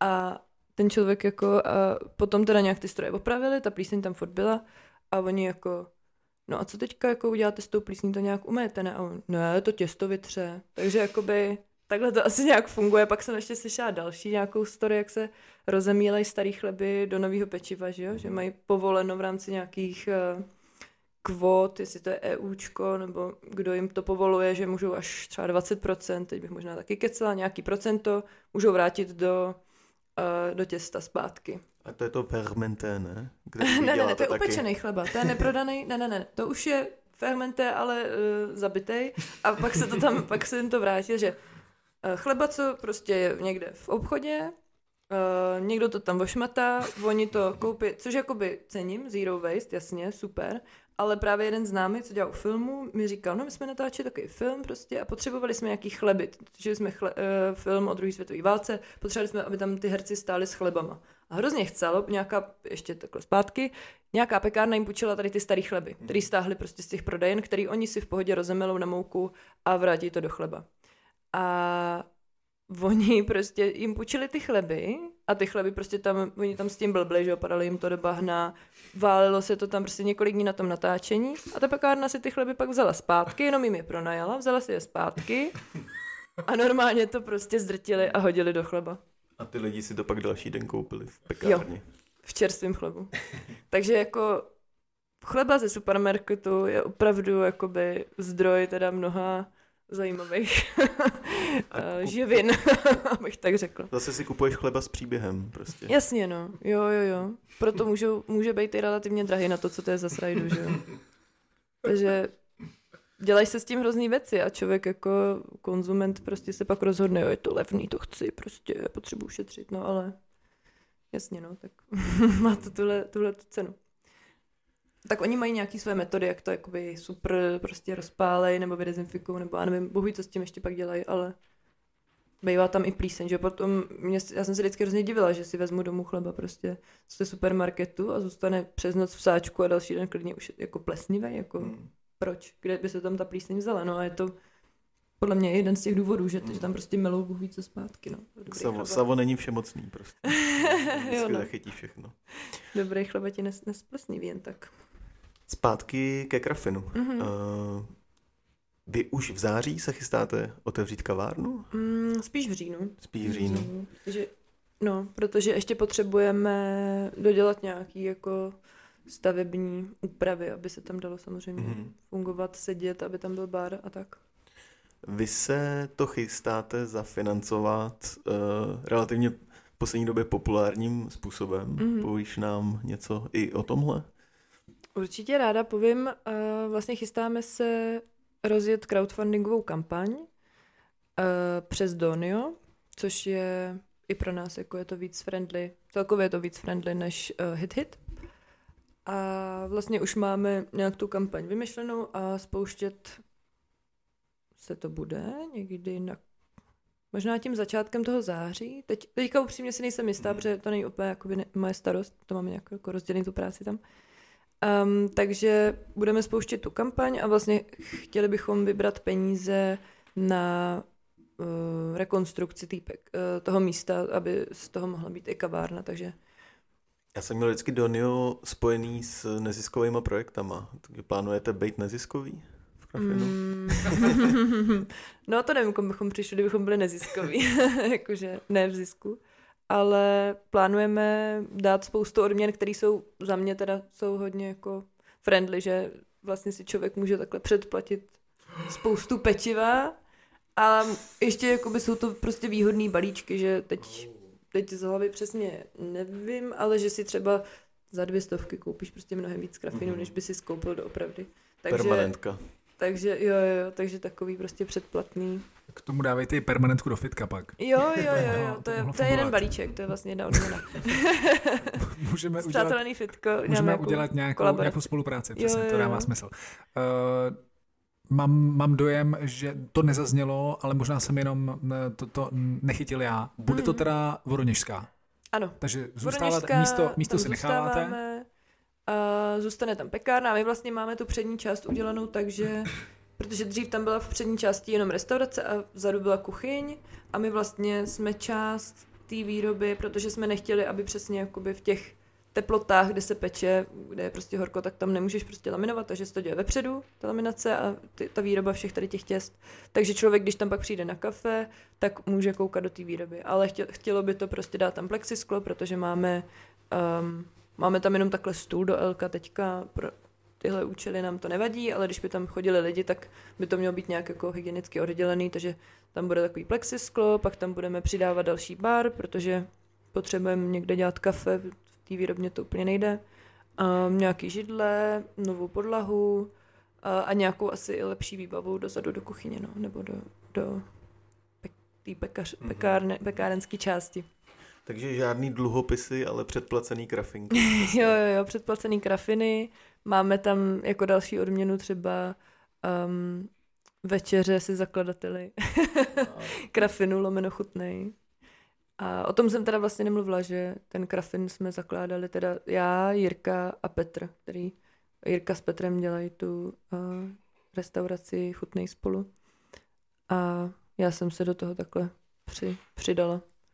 A ten krafin vlastně děláme převážně s Petrem, že já jsem taková jako na tu výrobu, um, řeším, aby všichni všechno věděli, aby prostě bylo dost zboží a zaučila jsem, teďka máme už čtyři pekařky, vlastně teď jsme nabrali i pátou, nebo pekařky, některý dělají těsto, jsou to těstařky, a, což prostě nezní zase tak dobře, pekařka zní líp. A Petr má na starosti spíš takový ty jako čísla a účetnictví a tak, taková kalkulačka grafinu. Takže to máme hezky rozdělený. To je spousta lidí už zatím. Za... Mm, jo, hodně se to rozrostlo, no. Teďka jako Uh, já už vlastně v té výrobě jakoby nejsem fyzicky tolik, když třeba někdo nemá dovolenou, jako teď bylo hodně dovolených, ale jinak uh, ta výroba už nějak jako běží a já to tak uh, koriguju a třeba vylepšuju různé tabulky, dělám, aby se všem líp pracovalo, kupuju jim nový vybavení. Takže v rámci, v rámci Voroněžský se můžeme těšit na nějaký takový jako pekařský open kitchen trošku, jo. že vám bude vidět pod ruce jo. někomu. Mm-hmm. Okay. Uh, pak tam bude teda kavárna, mm-hmm. kde si budu moct koupit krafinní produkty. Mm-hmm. To je ono, to je jo. ten plán. Jo. Takže vnímáte, že potenciál voroněžské existuje? I, I přesně po té zkušenosti jo. s chutnej tam, mm-hmm. že jo, mhm. jako, tam jako kluci mají spoustu čísel nepochybně, mm-hmm. Petr zcela nepochybně, uh, tak, takže vnímáte, že potenciál pro kavárnu tam je? Mm-hmm. No, jako, vzhledem tomu, že já bych jako to, kdybych nevěděla, že budeme mít jakoby takový dosah nebo prostě takový úspěch s tím krafinem, jako máme teď, tak bych si tam kavárnu neotevřela. Prostě mhm. jen tak jako další kavárna na Vinohradech lomeno ve Vršovicích mhm. je za mě úplně nesmysl a jsem na to už trochu alergická, jako mhm. když vidím další lidi, co se o to zase pokoušejí a jsou hrozně plný nadějí, že to bude super, někomu se to povede, ale je tam toho prostě strašně moc. Ale myslím si, že když člověk uh, k tomu má prostě dobrý pečivo, tak je to spíš jako otevření pekárny, ve kterým teda budeme dělat kafe, nebo ve který teda budeme dělat kafe, aby ty lidi si měli co k tomu dát. A je to samozřejmě jako, jde to k tomu prostě dobře, kafe a sladký.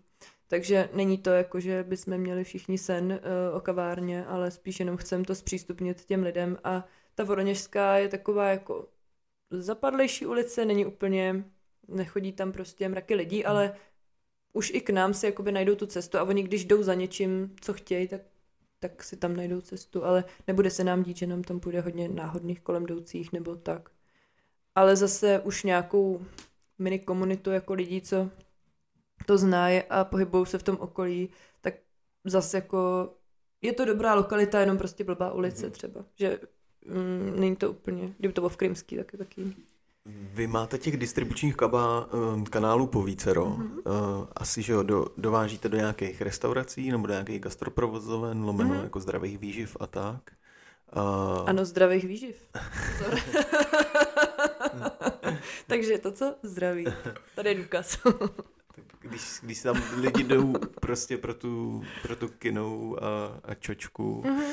a jiný zdraví věci, tak musí v rámci pravidla 80-20 prostě si nabrat i pár kraf, krafinků, aby se z toho úplně nezbláznili. Přesně tak. A pak jste uh, tuším na trzích mm-hmm. a zároveň teď spustíte tu kavárnu. Tušíš nějaké jako poměry, jak, jak, jak jste na tom v tomhle jako v rámci, v rámci prodejů, co vám frčí nejvíc? Mm-hmm. Jak jsou pro vás důležitý třeba trhy nebo naopak ty obchody? A, jo. Uh, jak velkou díru vlastně uh, zacelíte díky té kavárně? Kolik mm-hmm. lidí jako chodí napřímo k vám? Mm-hmm, mm-hmm.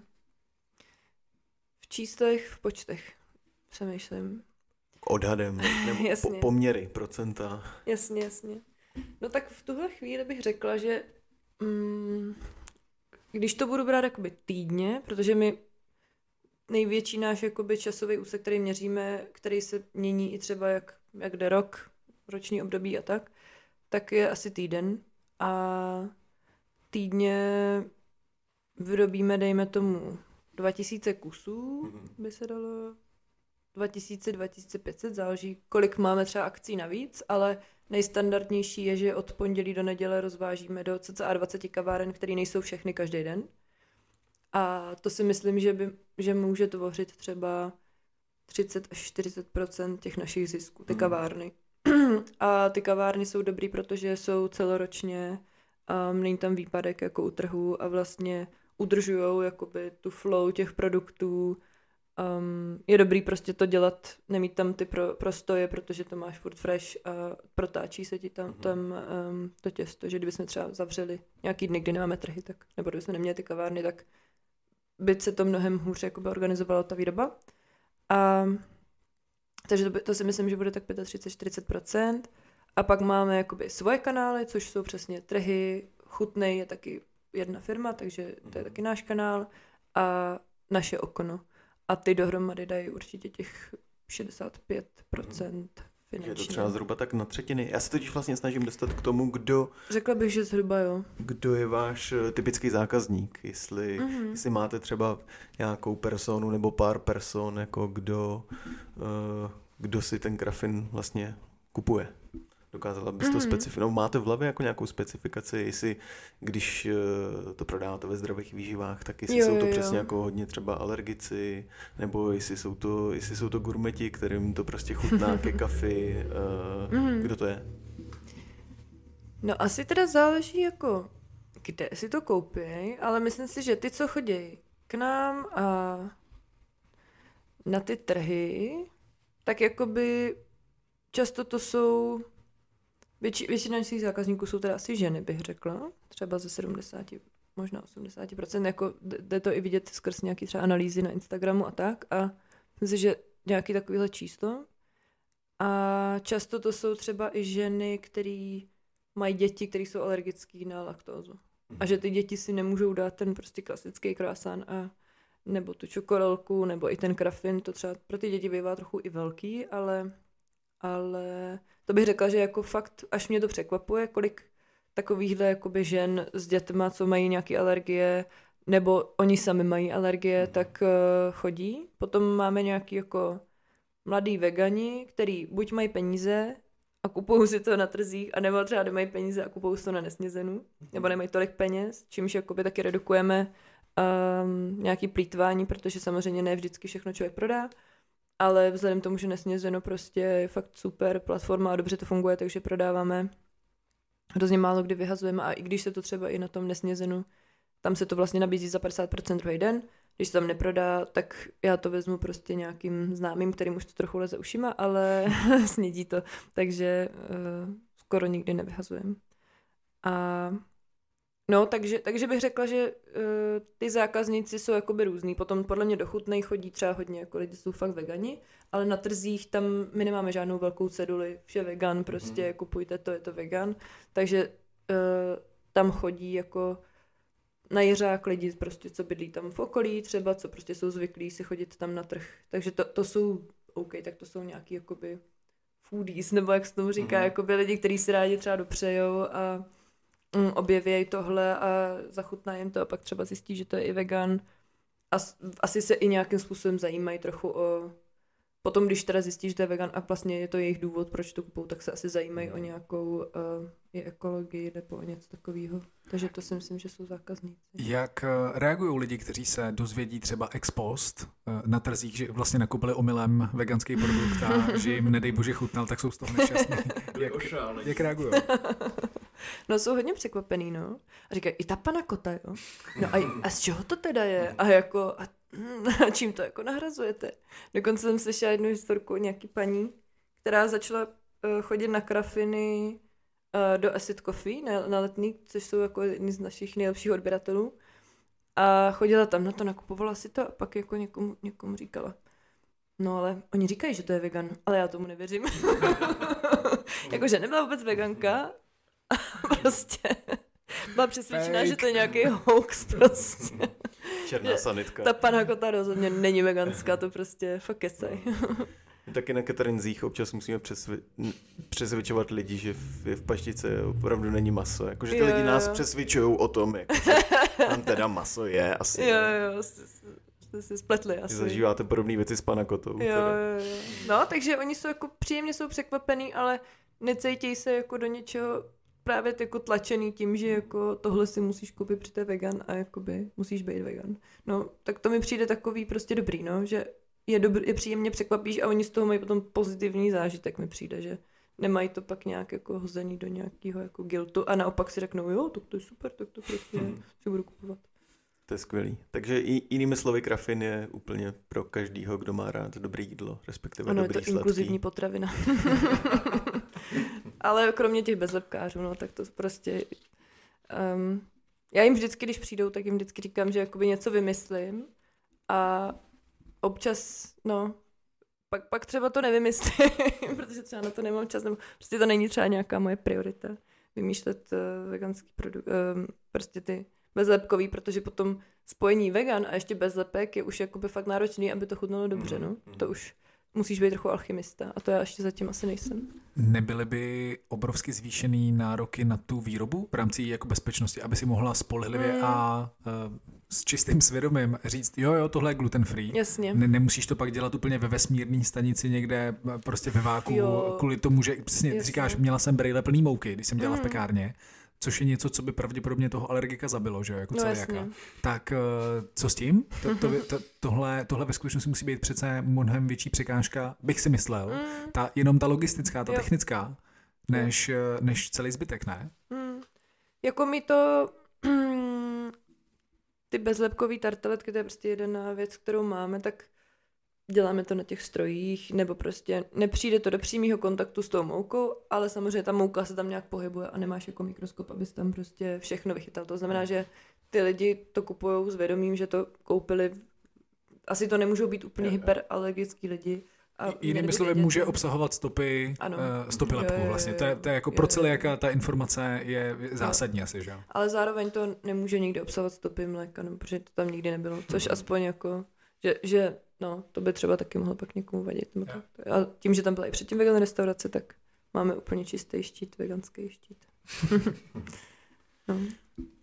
Já se ještě vrátím k těm odměnám. K, eh, kromě grafinů jako, takové, jako takových, eh, respektive permanentky na nich, eh, na ně a večeře s, se zakladateli. Je tam ještě něco zajímavého, co by si třeba chtěla zmínit, co máte v plánu? jo, já totiž tím, že jakoby, jak jsem říkala, že ne, nebudu tolik už v té výrobě, nebo nemusím tam pořád být, tak bych právě chtěla se realizovat i v dalších nějakých svých snech nebo věcech, které jsem chtěla dělat předtím, takže chci dělat kurzy, který vlastně už eh, chutnej teďka dělá kurzy vaření veganského v tom zemědělském muzeu. Tada. Brk, brk. Reklama. a je tam vlastně prostor asi i pro pekařský kurzy a tím, že ta naše sezóna tak nějak prostě dojíždí těma Vánocema a potom prostě máme hluchou sezónu, leden, únor, březen, protože nemáme ani trhy, tak pro mě je jediný logický krok dělat um, kurzy kváskovýho, asi úplně ne, možná tam zařadím třeba nějaký jednoduchý prostě žitný chleba, ale uh, kinutýho těsta veganského mm-hmm. kurz. Není to tak, že bych jako ty lidi naučila croissant, to už možná bude jakoby um, level 2.0, jakože mm-hmm. pro pokročilý, kdo by fakt jako se tomu chtěli věnovat, protože to nejde takhle z fleku začít dělat croissant, než by člověk cokoliv věděl. Takže jedna z těch odměn bude uh, i kurz z pečení se mnou. A pak tam ještě máme pizza party na zahradě nebo na nějakou akci prostě, protože Petr vlastně dělá pizzu, koupil takovou tu přenosnou malou pizza pec rostomilou uh, a je to super, teďka jsme dělali jeden catering na jedný zahradní party a bylo to fakt jako super mít na svůj party pizzu. Mm. Takže to je taky jedna, jedna z těch odměn asi za, nevím, myslím kolem 15 nebo 20 tisíc. Prostě uh, party na tvojí zahradě, což mi přijde taky super, jako do toho vyšla. Mám potřebu si to koupit všechno teď teda.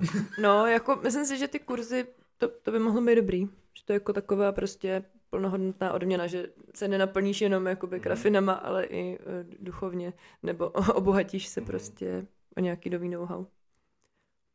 To je skvělý. Uh, kolik peněz vlastně chcete vybrat dohromady? Uh, chceme vybrat 750 tisíc, který teda použijeme, přesně jak jsem říkala, na tu rekonstrukci, na novou podlahu, uh, to plexisko, nějakou výrobu, uh, výbavu dozadu, nějaký nový stroje asi, vylepšení strojů, no. Takže to je takový jako adekvátní, potom nějaký nábytek a plus, že jo, kávovara, všechno tohle. Mm. Spousta krafinu. Budete muset upít spoustu krafinu. Mm, jo. Naštěstí ty lidi si to nevyberou všechno najednou. že budou chodit postupně. A, mm, no. Takže myslím si, že určitě stojí za to nám přispět. Na platformě Donio teda si to jo. lidi už nějakým způsobem jednoduše dohledají, když zadají mm-hmm. krafin nebo něco. něco krafin, takového. rekonstrukce nebo podle mě i stačí jenom krafin. Mm-hmm. Je něco, co by si chtěla dodat, protože my se díváme oba dva do přípravy a vypadá to, že jsme ji vyčerpali. Mm. Ve smyslu víme už všechno, mm. co jsme chtěli vědět. Mm. Máš něco, co by si chtěla dodat? Uh...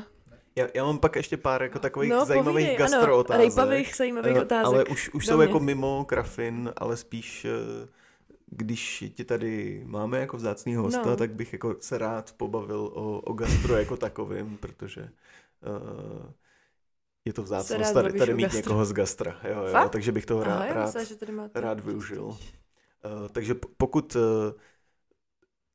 chceš něco dodat ještě ke Krafinu, respektive k té crowdfundingové kampani, tak směle do toho a já pak případně mám ještě takových jako pár, pár gastrootázeček. Mm. No k té kampani, no tak jedině asi motivovat, uh, poprosit lidi a motivovat je, aby nám přispěli, že um, to děláme s láskou, snažíme se uh, udržovat kvalitu a chceme dál šířit do světa uh, tyhle závislostní kovrišky štěstí, které jsou ale veganský, takže je to uh, guilt free, skoro.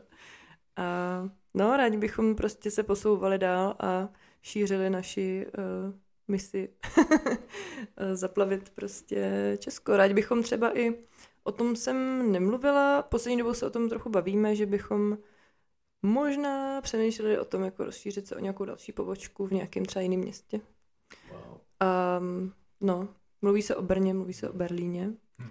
Občas přijede někdo z Brna, nakoupí si prostě plnou tašku toho a to dokonce bylo z toho nějaký i reels, nebo nějaký video na Instači, jak prostě šel takhle po podnicích a takhle to rozdával těm lidem a říkal, jako otevřete prosím v Brně, my tam nic takového nemáme. A myslím si, že zrovna Brno je takový friendly, jako je sympatický, ta veganská scéna tam je, ty lidi tam jsou, co to chtějí, ale no, musel, museli bychom se prostě fakt jakoby rozhodnout, že se na to soustředíme. Takže spíš fakt zatím to budeme brát krok za krokem. To znamená, teďka ta kavárna, nechat to um, nějak uležet, trochu to rozjet a možná příští rok začít nějak vymýšlet nějakou další pobočku. Nevím, jaký by to bylo pronikat na německý trh, německou byrokracii, to už jako jenom ta představa mě úplně jako jímá hruza. Ale jako lidi to dělají, takže nějak by se to vymyslelo. Otevřeli jsme veganskou pekárnu a sehnali jsme produkty a výrobky, aniž by to tady bylo, takže uh, všechno jde. Je skvělý, že tady máme vlastně Forkis, že jo, který už jsou mm, si tou jo. mezinárodní cestu, už si ten jako chodníček vyšlapalo. A počkej, takže... mezinárodní kam? Fakt? Uh, Rakousko, Dánsko? Dánsko? Jo. Jestli se nepletu, ne. mám, mám takový dojem. O, Fakt, o, o Dánsku nevím, ale Ra- Rakousko stopro, no. Mhm. Aha, hustý. A Vídeň, jo? A Budapešť, ne, dokonce. Ne, neměli? Nebo ne, nemají? Ale vím, že Luboš mi říkal na loňské konferenci rostlině, uh, mám, mám dojem ty Kodaň, no, že rozjížděli hmm. v tu chvíli, uh, nevím, nevím, jak to dopadlo, nevím, jo. jaký je status, jako, ale, uh, ale vím, že to bylo i někde snad v nějaký jako nepřímo sousedící zemi, nebo hmm. v, v zemi, která není přímo hmm. sousedící s námi. Aha, to je dobrý. Hmm. No, vidíš, tak. Takže pionýry tady máme a už z nich můžeme uh, vysávat know-how. hmm? Hmm? No, Jo a ještě jsem teda chtěla předtím taky dodat k tomu, proč teda chceme tu kavárnu, je jeden z těch důvodů, jak jsem říkala, že vlastně nám nějaký části roku třeba vypadávají ty trhy, protože prostě hlavně teda ten leden, únor, březen vlastně ty trhy nejsou. V prosinci si myslím, že se to vymění za nějaký vánoční, což pro nás je docela dobrý, ale ty vánoční třeba začínají někdy později, takže pečivo později, někdy odpoledne, tak taky není úplně ideální. Takže i náš ten jakoby cíl je za A, aby ty lidi mohli se podívat do té výroby, protože za mě, jako já miluju kamkoliv jdu, hmm. tak chci jim koukat prostě do kuchyně. Prostě pohled jako na pracujícího člověka je eh, skvělá, skvělá zábava. Ještě když si u toho dáš dobrý kafe a to dobrý petivo, co zrovna ten člověk vyrábí. A druhak, aby jsme uh, přesně jako nemuseli být tolik závislí na těch jakoby jiných kanálech a měli svůj třeba jeden jako hlavnější kanál, ve kterém jako se můžeme i trochu víc vyřádit, protože já třeba mám nějaký nápady, ale vím, že spustit to, že, že by třeba se ta věc musela, musela být ve vitríně v lednici, dovážet to teďka nejde, protože rozvážíme jenom pekařský bedna, nemáme žádný chladící vozy a takhle. Takže dělat nějaký cuk, víc cukrářský výrobky, což určitě mám v plánu. Um, můžu vás jenom nalákat na uh, nějaký větrníky, uh, protože miluju teda větrníky, venečky a tady to odpalované těsto. Eclairs. Tak to určitě, na to, na to se budu těšit, protože já mám od jednoho klienta tip na nějaký absurdně fantastický větrník v nějaký vinohradský hospodě, mm-hmm. který, není, který není veganský no, a stojí asi 150 korun. Mm-hmm. Tak, eh, tak tohle, jo, jo, tyjo, jakože když tě to bude zajímat, tak fakt si vzpomenu mm-hmm. a nebo to někde najdu a mm-hmm. řeknu ti, co to bylo, mm-hmm. protože to je přesně věc, u který si říkám, tyjo, tak to je jakože jednou za čas eh, mám nějaký veganský hřešení mm-hmm. a tohle je ta věc, věc, jako do který bych šel. Takže jestli teď říkáš tohle, tak to já čekám a nemusím si to dávat eh, na Vinohradech v nevegan verzi, protože jsem neměl samozřejmě a je to Jasně. hodně dlouho, už co mi to říkal, tak to je pecka, tak to mm. se těším. Super. Jako já jsem trochu magor, jo, jakože já tyhle věci říkám, ale ještě nic nemám vytvořenýho, ale já to dám. Musím si vždycky na sebe vytvořit takový jako trochu nátlak, že to nejdřív začnu říkat, fake it till you make it, tak říká mhm. Adam, a pak prostě už jako by lidi, no a co ty větrníky teda? A já, hm? Sakra. Ještě tak jsem, teda už musím já, se já jsem potom nikdy nemluvila třeba v podcastu. To jsem jo, no, neslyšelo to spoustu lidí, který neznám. kterým jsem to vlastně už teďka slíbila. ano, je to slíbené. Ne, já Spousta už o tom mluvím díl, o těch větrníkách. A jako zase je to větší alchymie, protože to těsto je taky založený na hodně vejcích a je to vařený a odpalovaný a musí se to prostě správně nafouknout a tak. Ale vím, že v Brně to dělají, že se jmenují Cukr Revolta, nebo Cukrevolta a, a funguje to, takže a je to vegan, takže to jde. Jen na to musím taky přijít. Takže na to bych lidi určitě chtěla nalákat a víc nějakých věcí do vitrín, jako kremrole a nějaký víc fancy dezertíky. Um, takže to je další jako věc, ve které bych se chtěla rezervovat. Plus i snídaně bychom rádi dělali. Protože na, na Vinohradech taky jako na vegan snídaní um, úplně není moc kam. No. Nebo jsou tam, vím o dvou místech třeba, který bývají dost plný. Jako Moment a Satsang třeba. To vypadá, že máte do roku 2034 co dělat docela. No, tak já jsem megaloman. prostě nemůžu si pomoct. To je skvělý. Mm. A to je skvělý, že si nakousla ty snídaně, protože jedna z mých gastro otázek je, mm. kam v Praze na branč o víkendu a nebo na snídani. Tak mm. uh, máš, máš nějaký typy? A kromě toho, že to budete za chvilku vy teda, mm. uh, jestli to správně chápu, nebo možná už částečně jste vlastně v Chutnej, mm. tak, uh, tak kam, kam vrazit? No, já jako byla jsem... Stíháš chodit vlastně vůbec? Nebo jsi no, teď... Ne, že bych jako nestíhala, ale nějak jako v tom nejsem tolik brančová. Asi většinou, když někam cestuju, tak si ráda takhle dopřávám a tak. A jako branče jsou super, ale většinou si tak ne, nebudu s tím, no. Nedopřávám si tolik. A většinou třeba jako, nebo prostě se mi pak někdy stane, že nejsem až tak jako spoko, takže si spíš dělám uh, sama. Takže z nějakých cest bych mohla doporučit nějaký branče, ale třeba z Londýna. Když to zobecníme na jídlo jako takový, mm-hmm. máš, máš něco, uh, co si teď zaznamenal v poslední době? Já si začínám všímat, že se hodně začíná skloňovat pojem plant forward, uh, že, že jako vznikají Aha. podniky, který se hodně snaží tlačit na udržitelnost a mm. jako zeleninu na tom talíři, ne, mm. nebo mhm. jako plant-based věci obecně, mm. ať už... Jak to ne plant format? Plant forward, jako, forward, že, uh, jako do, do, Jasně, dopředu. dopředu. Uh, tak máš, máš něco, co, co by si v Praze nebo v republice nebo klidně v Londýně mohla doporučit posluchačům a divákům? Uh, ty jo, no v té Praze jako...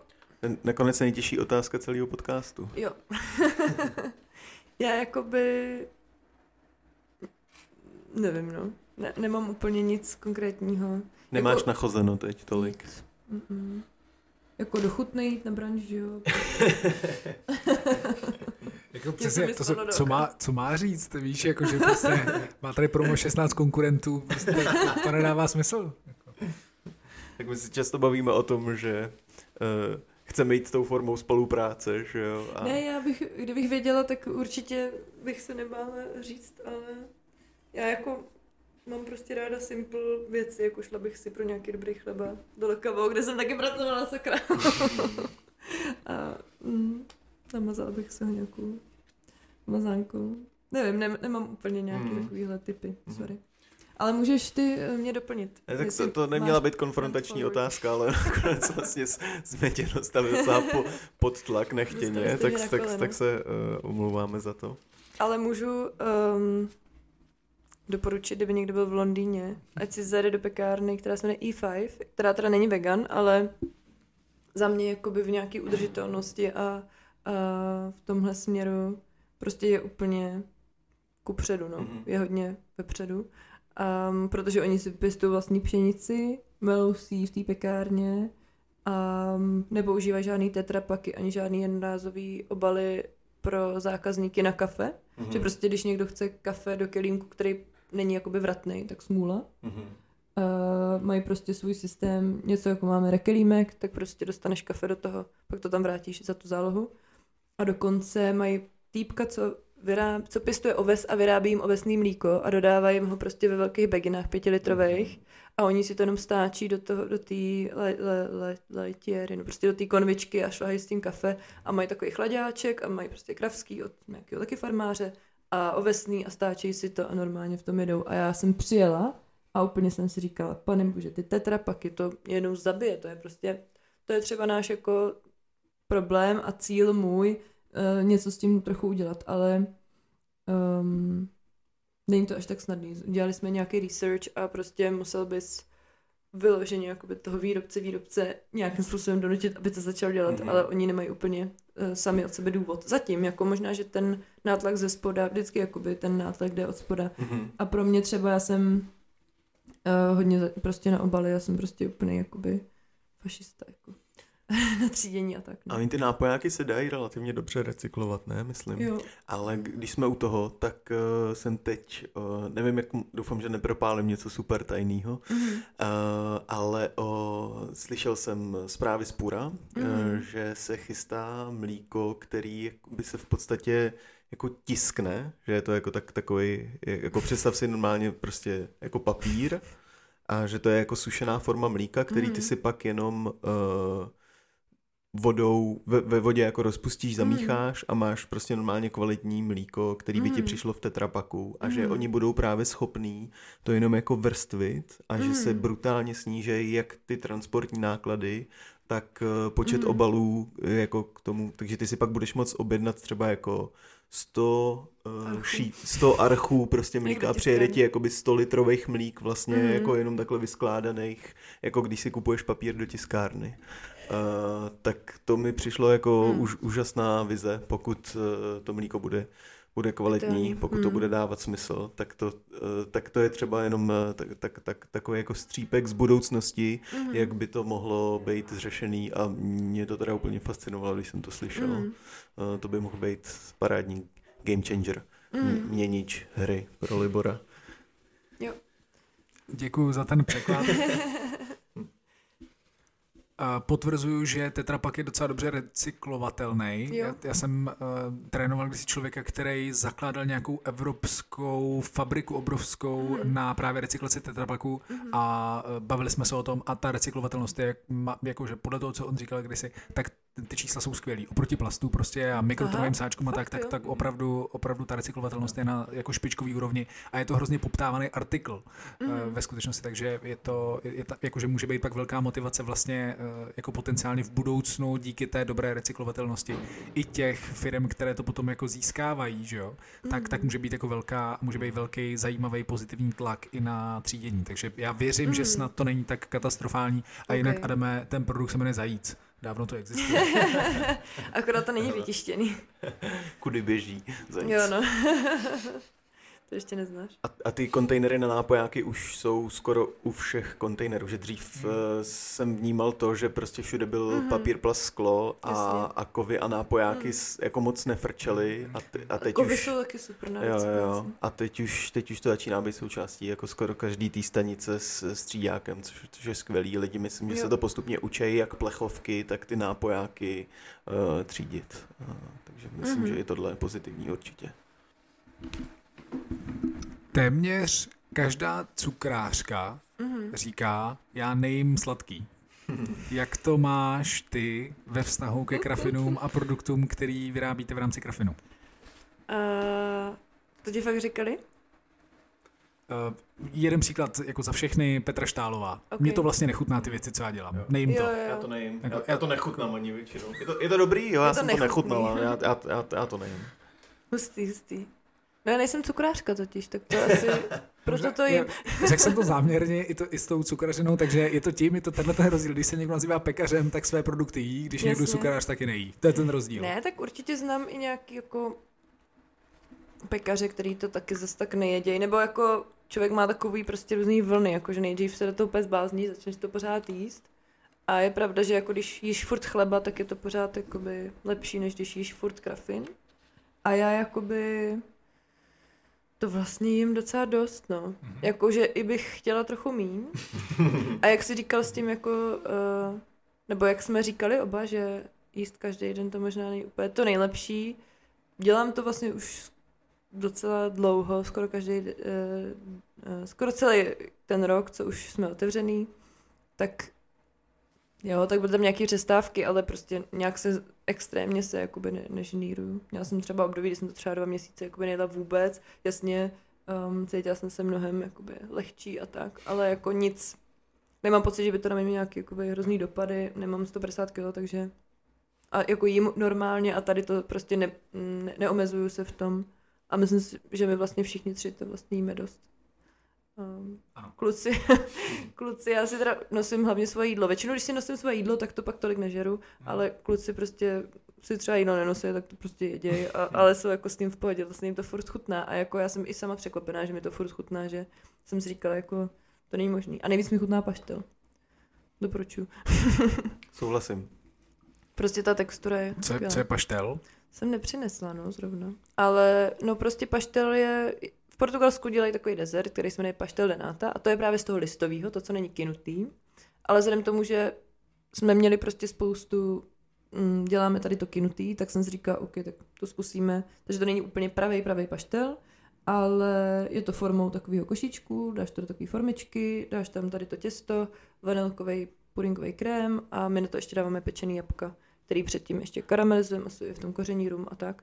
A je to super, prostě kousneš si do toho, je to krémový, ty jabka jsou trochu nakyslý, pak se ti to rozpadá na ty, na ty vrstvy toho těsta a jako když je to fresh, tak je to úplně to nejlepší. A je to tak akorát jakože malý, že ten krafin je fakt vlastně docela velká věc.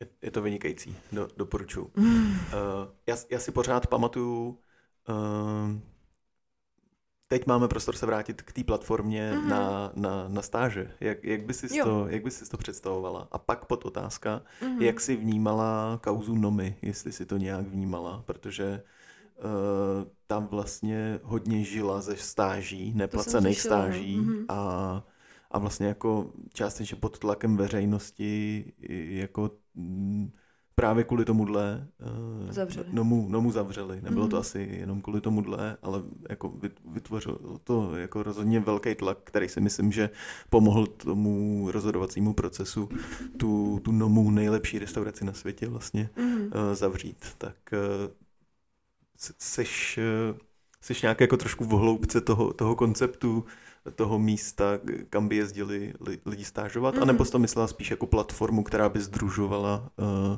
jako stáž místa různých podniků, že, že, že by to byl jako takový uh, generátor stáží. No, vždycky jsem se zasekla na spoustě věcí. Jakože ten nápad mi přijde super, protože to prostě neexistuje a myslím si, že pro lidi z gastra, který um, jsou jako my, nebo jako já, který se chtějí různě jako inspirovat, um, cest, rádi cestují a učí se nové věci a nevadí jim pracovat zadarmo, tak, um, tak jakoby si ty stáže hledají různýma kanálama. Vlastně A tím- skončí u toho, že posílají mailem CVčka, nebo Jo, jo, jo. píšou do directu na Instači, Na anebo mají to Instači, štěstí, jo. že znají někoho, kdo tam pracuje. Jo, Jiný přesně. způsob vlastně asi moc není. Přesně, ale vždycky, když někam tak zajedeš, tak prostě narazíš na to, že si musíš platit ubytko, když je to nějaká západní země, tak ti to vlastně přijde docela draho a no a máš tam prostě, nevím, jako většinou tak nějak i doufáš, že tě tam aspoň nakrmějí, nebo aby, abys prostě mm, v tom ne, nebyl zavčený, takže vlastně musíš mít na to docela velký budget. A jako všechny místa, kam bys asi chtěl jet na stáž ve velkých městech, všichni mají problémy s ubytováním, i ty lidi, co tam žijou, takže to si asi nemaluju, že by ti prostě ještě našli nějaký pokoj někde, ale kdyby to bylo třeba nějaká, přesně jak jsem mluvila o tom projektu nějakého domu někde na venkově, tak takhle by to mohlo jakoby fungovat v nějakých restauracích, které jsou třeba navštěvovaný, ale jsou mimo uh, ty hlavní města. Ale já jsem se hodně tady nad tím začala zamýšlet, když jsem začala jezdit různě po světě, jsem prostě jezdila skrz to workovej, který funguje tak, že ty si tam prostě vytvoříš účet a seš buď hostitel, anebo mm, návštěvník.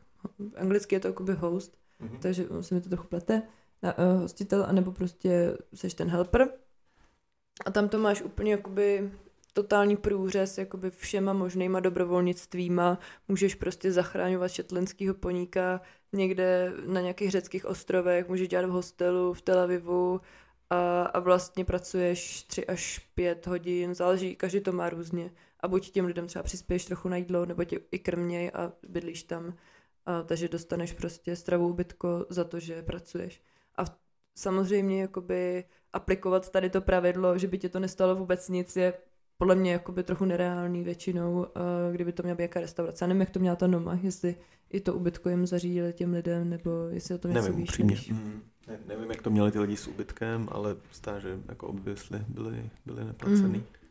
A jasně, i, i v tom Workaway se určitě najdou lidi, kteří toho jakoby využívají pro nějaký jako, um, že to je jakoby trochu jako otroctví, nebo prostě máš uh, levnou, skoro zadarmo pracovní sílu, kterou můžeš prostě využívat na různé věci. A buď jako nemáš budget, anebo chceš prostě sdírat Mhm. uh, kůži z lidí. Takže vždycky narazíš na takovýhle ty. A ta platforma, co jsem si představovala já, by bylo, že bys měl nějaký jakoby členy jak už to restaurace, který přesně by tam měli svůj účet a měli by tam prostě na tom účtu nějaký svůj profil, tam by prostě psali, jako jestli aktuálně hledají nebo nehledají, co by byla náplň té práce, jestli jsou schopní zajistit to ubytování nebo jim pomoct uh, aspoň to nějak za, uh, zajistit. A jakoby všechny ty podmínky by tam měly jakoby inzerovaný a potom člověk, který by chtěl na tu stáž, by si tam vytvořil zase účet, kde by bylo něco o něm, jakože myslím si, že u tady toho je i docela důležitý si vybrat, jako mít možnost ty, ty lidi trochu poznat, že musíš tam mít nějaké informace, protože jdeš do toho dost naslepo, třeba jak jsem měla prostě do toho mm-hmm. Amstru, tak to bylo úplně jakoby, to bylo teda fakt jako fakt vtipný. No já jsem prostě nakonec skončila u toho, že jsem tam dřela jako normální člověk, ale bylo to zadarmo. A byla jsem tam prostě od devíti třeba někdy i do sedmi do večera, takže žádných prostě pět hodin a pak jsem tomu šéfovi říkala, no hele, ale jakoby Víš, že to není úplně jakoby stáž, že jako mě tady exploituješ a mhm. připadala jsem si jako nějaký prostě východní člověk, co přijel na západ eh, se nechat exploitovat, ale naštěstí oni byli prostě fér a byli normální. Takže on mi řekl, jako jo, vím, že jsi mi prostě fakt helpla, protože bych tady z toho zbláznil, by tom prostě musel sám dělat, takže mi nakonec i dal za to nějaké peníze. Tím, že jsem mu to řekla um, a nebyl prostě úplně hrozný a byl v pohodě prostě, tak pochopil, že jako uh, takže mi prostě pak dal nějakou thank you card a nějakou obálku a to jsem se už cítila jakože za dosti učení, takže si dovedu představit, že by ta platforma měla mm. i jako dáme ti nějaký prostě za, mm, nějakou možnost, jakože když teda fakt budeš odvádět dost práce, tak můžeš mít nějakou tu um, nějaký menší prostě mm-hmm. peníze. Samozřejmě, kdybych si, tím bych se tam neuživila, kdybych měla dostávat tolik, co mi dal, ale, ale bylo to jakoby příspěvek prostě třeba na tu ubytku mm-hmm. nebo na to, co bych tam měla za výdaje. A ještě teda takový zásek, co si myslím, že je to celý prostě legálně, protože každá země má nějaký specifika, koho můžeš pustit do kuchyně, za jakých podmínek, jestli tam vůbec, jestli potřebuješ nějaký výzum, když tam jakoby trochu dobrovolničíš a všechny tyhle ty věci mít ošetřený, tak no. Ale dalo by se podle mě inspirovat tím workaway, jakože jestli to jde skrz mm-hmm. tu jejich platformu, tak proč by to vlastně nemělo jít, jenom ta hygiena práce a toto by se muselo nějak přešit.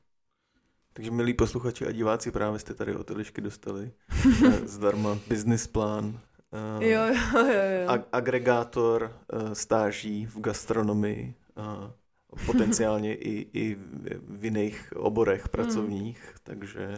A tak uh, ještě bych teda do toho řekla, že vlastně, nebo promiň, hmm, jo, jo, uh, že, že vlastně mi přijde dobrý, že když je něco veganský, nebo nějaký podnik, tak už to vlastně tě nějak spojuje s někým, jako jakákoliv mm, zúžená jakoby specifikace hmm. toho, co děláš, tak je prostě mnohem jednodušší začít spojovat třeba veganské restaurace, protože ten rybník je prostě malý, ty lidi se znají a víš, kdo kde kde pracoval, s kým si kde vařil a v rámci třeba Prahy nebo i Česka. Takže si dovedu představit, že by se to dalo uh, udělat právě pro, a protože ještě k tomu ty vegani nebo prostě mm, lidi, kteří se v tom pohybují, tak jsou podle mě i dost často víc nakloněný nějakým jako alternativám, nějakým eh, obohacováním se navzájem. Byla jsem i právě v kontaktu s jednou veganskou pekárnou v Dánsku, který byl úplně super nadšený, jenom prostě jsem se jí tam zrovna uh, zrovna jsem se jim tam jakoby nehodila, protože přecházeli na kváskový croissant, jakože to by mě teda taky fakt zajímalo, tam někde musím jet. Proč jsem s nima byla jakoby v kontaktu a byli fakt super sympatický, takže si dovedu představit, že na to veganství by se to dalo víc jakoby s nás propojit a že ty lidi by možná do toho spíš šli, protože v takovém tom klasickém gastru já nevím, tak si tam můžou říkat jako oh někdo mi chce ukrást moje recepty. A jo a to je další věc, že jako uh, tady ten jako pocit jako kradení receptu a takhle, to já prostě nějak moc jakoby nechápu, jasně nikomu bych jakoby nedala celou recepturu krafinu, ale to, že někam jdeš a něco um, nějak se tam inspiruješ, tak uh, pokud jsi nějaký kreativní člověk, tak prostě si tím inspiruješ a pak si to stejně uděláš podle sebe a není to jako, že někam přijdeš, někomu něco ukradneš a přijedeš do jiný, zpátky do své země a tam si to uděláš úplně stejně. Jako, samozřejmě taky jsem Krafin neudělala podle toho úplně, jenom jsem se inspirovala v, v tom Amstru, že jsem věděla, že to jakoby funguje dobře. Takže, no. Takže dalo by se podle mě najít pár nějakých podniků, které by do toho šly a pak by se to mohlo třeba rozrůstat. I v rámci třeba nějakého menšího měřítka Česka nebo za začátku. Možná by to fakt šlo. Hm? Takže máš do roku 2040, co děláš? Jo, jo, jo. Myslíš do konce světa. Hezký. No, tak eh, to byl jako gastroobzor, který jsem chtěl ještě uh, využít, když, když tady máme takhle vzácného hosta. Uh, já mám vystříleno. Nebo já, určitě něco. Já, já, já mám sliny v puse, protože tady před náma leží, leží krabička. Já možná, já jsem to předtím jenom tak otevřel jako v rychlosti. Uh, Eliška byla tak hodná, že nám přinesla uh, pár krafinů, který určitě sama nechce ochutnat. Tak... Že ví, jak chutnají. Jo, měla jsou všechny, všechny chápeme správně. Můžu vám říct, který jsou moje oblíbený a Dobře, proč. řekni, který jsou tvoje oblíbený a proč. Eh, já, já mám favorita pistáciovýho, to už jsme si řekli, Jasně, a to byl teda, to byla prvotina, ten tam je, tak ten je jo. můj. Pak teda žádnou čok, nic čoko jsem nepřinesla, protože uh, prostě čokoláda je trošku jakoby nuda vlastně, ale jako mám jí ráda, ale je to trochu nuda. Máme tady Uh, tenhle týden to je úplný speciál. Já jsem si i vzala jakoby outfit k tomu, uh, k tomuhle krafinu, který jsme začali říkat drag queen, um, protože je uh, Pride týden, uh, oslav um, pochodu uh, LGBT uh, Prideu. A takže je prostě duhovej, no. A je to totální drag queen. Má tam na sobě i dokonce modrý třpitky, který jsem koupila od cukrářského dodavatele a dá se to jíst, takže je to opravdu zábavný duhový krafin. A takže to je speciál. Tak ten mi přijde jako super, ta kombinace, je tam matcha, je tam malina a vanilka. A potom mám taky dost ráda tu maču, což je relativně nová příchuť a je taková, takový hodně lehký, nepřeslazený krém. A je to vlastně um, matcha čaj vyšlehaný s krémem z čočkový smetany a ještě je v tom bílá čokoláda rozpuštěná, takže je to krásně nadýchaný a hodně hodně jako bílo čokoládový taky. A potom teda ještě miluju jahodu s rebarborou a vanilkovým krémem. Mm. Akorát to už budu muset zrušit, protože už jahody nejsou v sezóně, já se snažím vždycky uh, ještě nějaký jahody na těch trzích jakoby zvládnem koupit, ale už, už dojíždějí, no. je to už fakt konec. Tohle je panakota, ne? Určitě. Jo, tohle je panakota s malinou, jak lidi říkají, že uh, to je veganský, ale já tomu nevěřím. tak ta, ta, řekla bych, že ta malina s tou pistácí jsou naše úplně největší jako all stars, to prostě všichni um, potom, potom jdou a často si to kupují jakoby v, v, v tandemu, prostě oboje.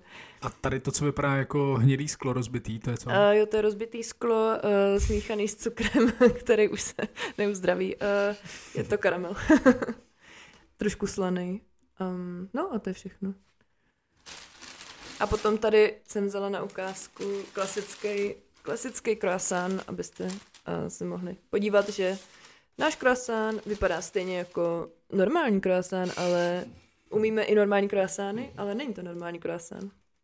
Dokonce ještě bych mohla říct jednu historku, protože se na to určitě nikdo zlukavo dívat nebude, kde jsem předtím pracovala. Tak tam byla jedna pekařka, která byla hrozně jako nadšená veganka a prostě když jsem začala tady to dělat, tak ona furt jako jo, ten krafin, to je super, protože ona dělala na jiřáku, to je, my jsme tam prodávali přímo pod oknama.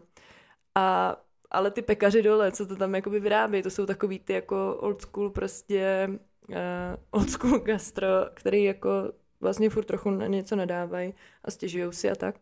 A je tam jedna paní, která říká, no já bych to nemohla, tyhle ty rostlinný tuky, no to je hrozný hnus, prostě fuj, jak to může někdo jíst, jak to může někdo dělat.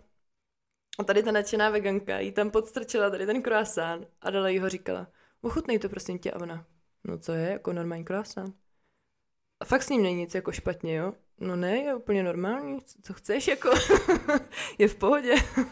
a podstrčila jí ten náš, jo, takže ona prostě hlásala, jak by to hrozně nemohla, ale vlastně jí to vůbec nepřišlo divný a nerozeznala to od toho máslového, takže tohle mi přijde jako další docela vtipný jako um, ukázka toho, že prostě lidi mají hodně předsudků. Mm-hmm. A pořád jako hledně těch veganských věcí a přitom by to nemuseli vůbec řešit a prostě by jim to mohlo chutnat i tak. Takže mm.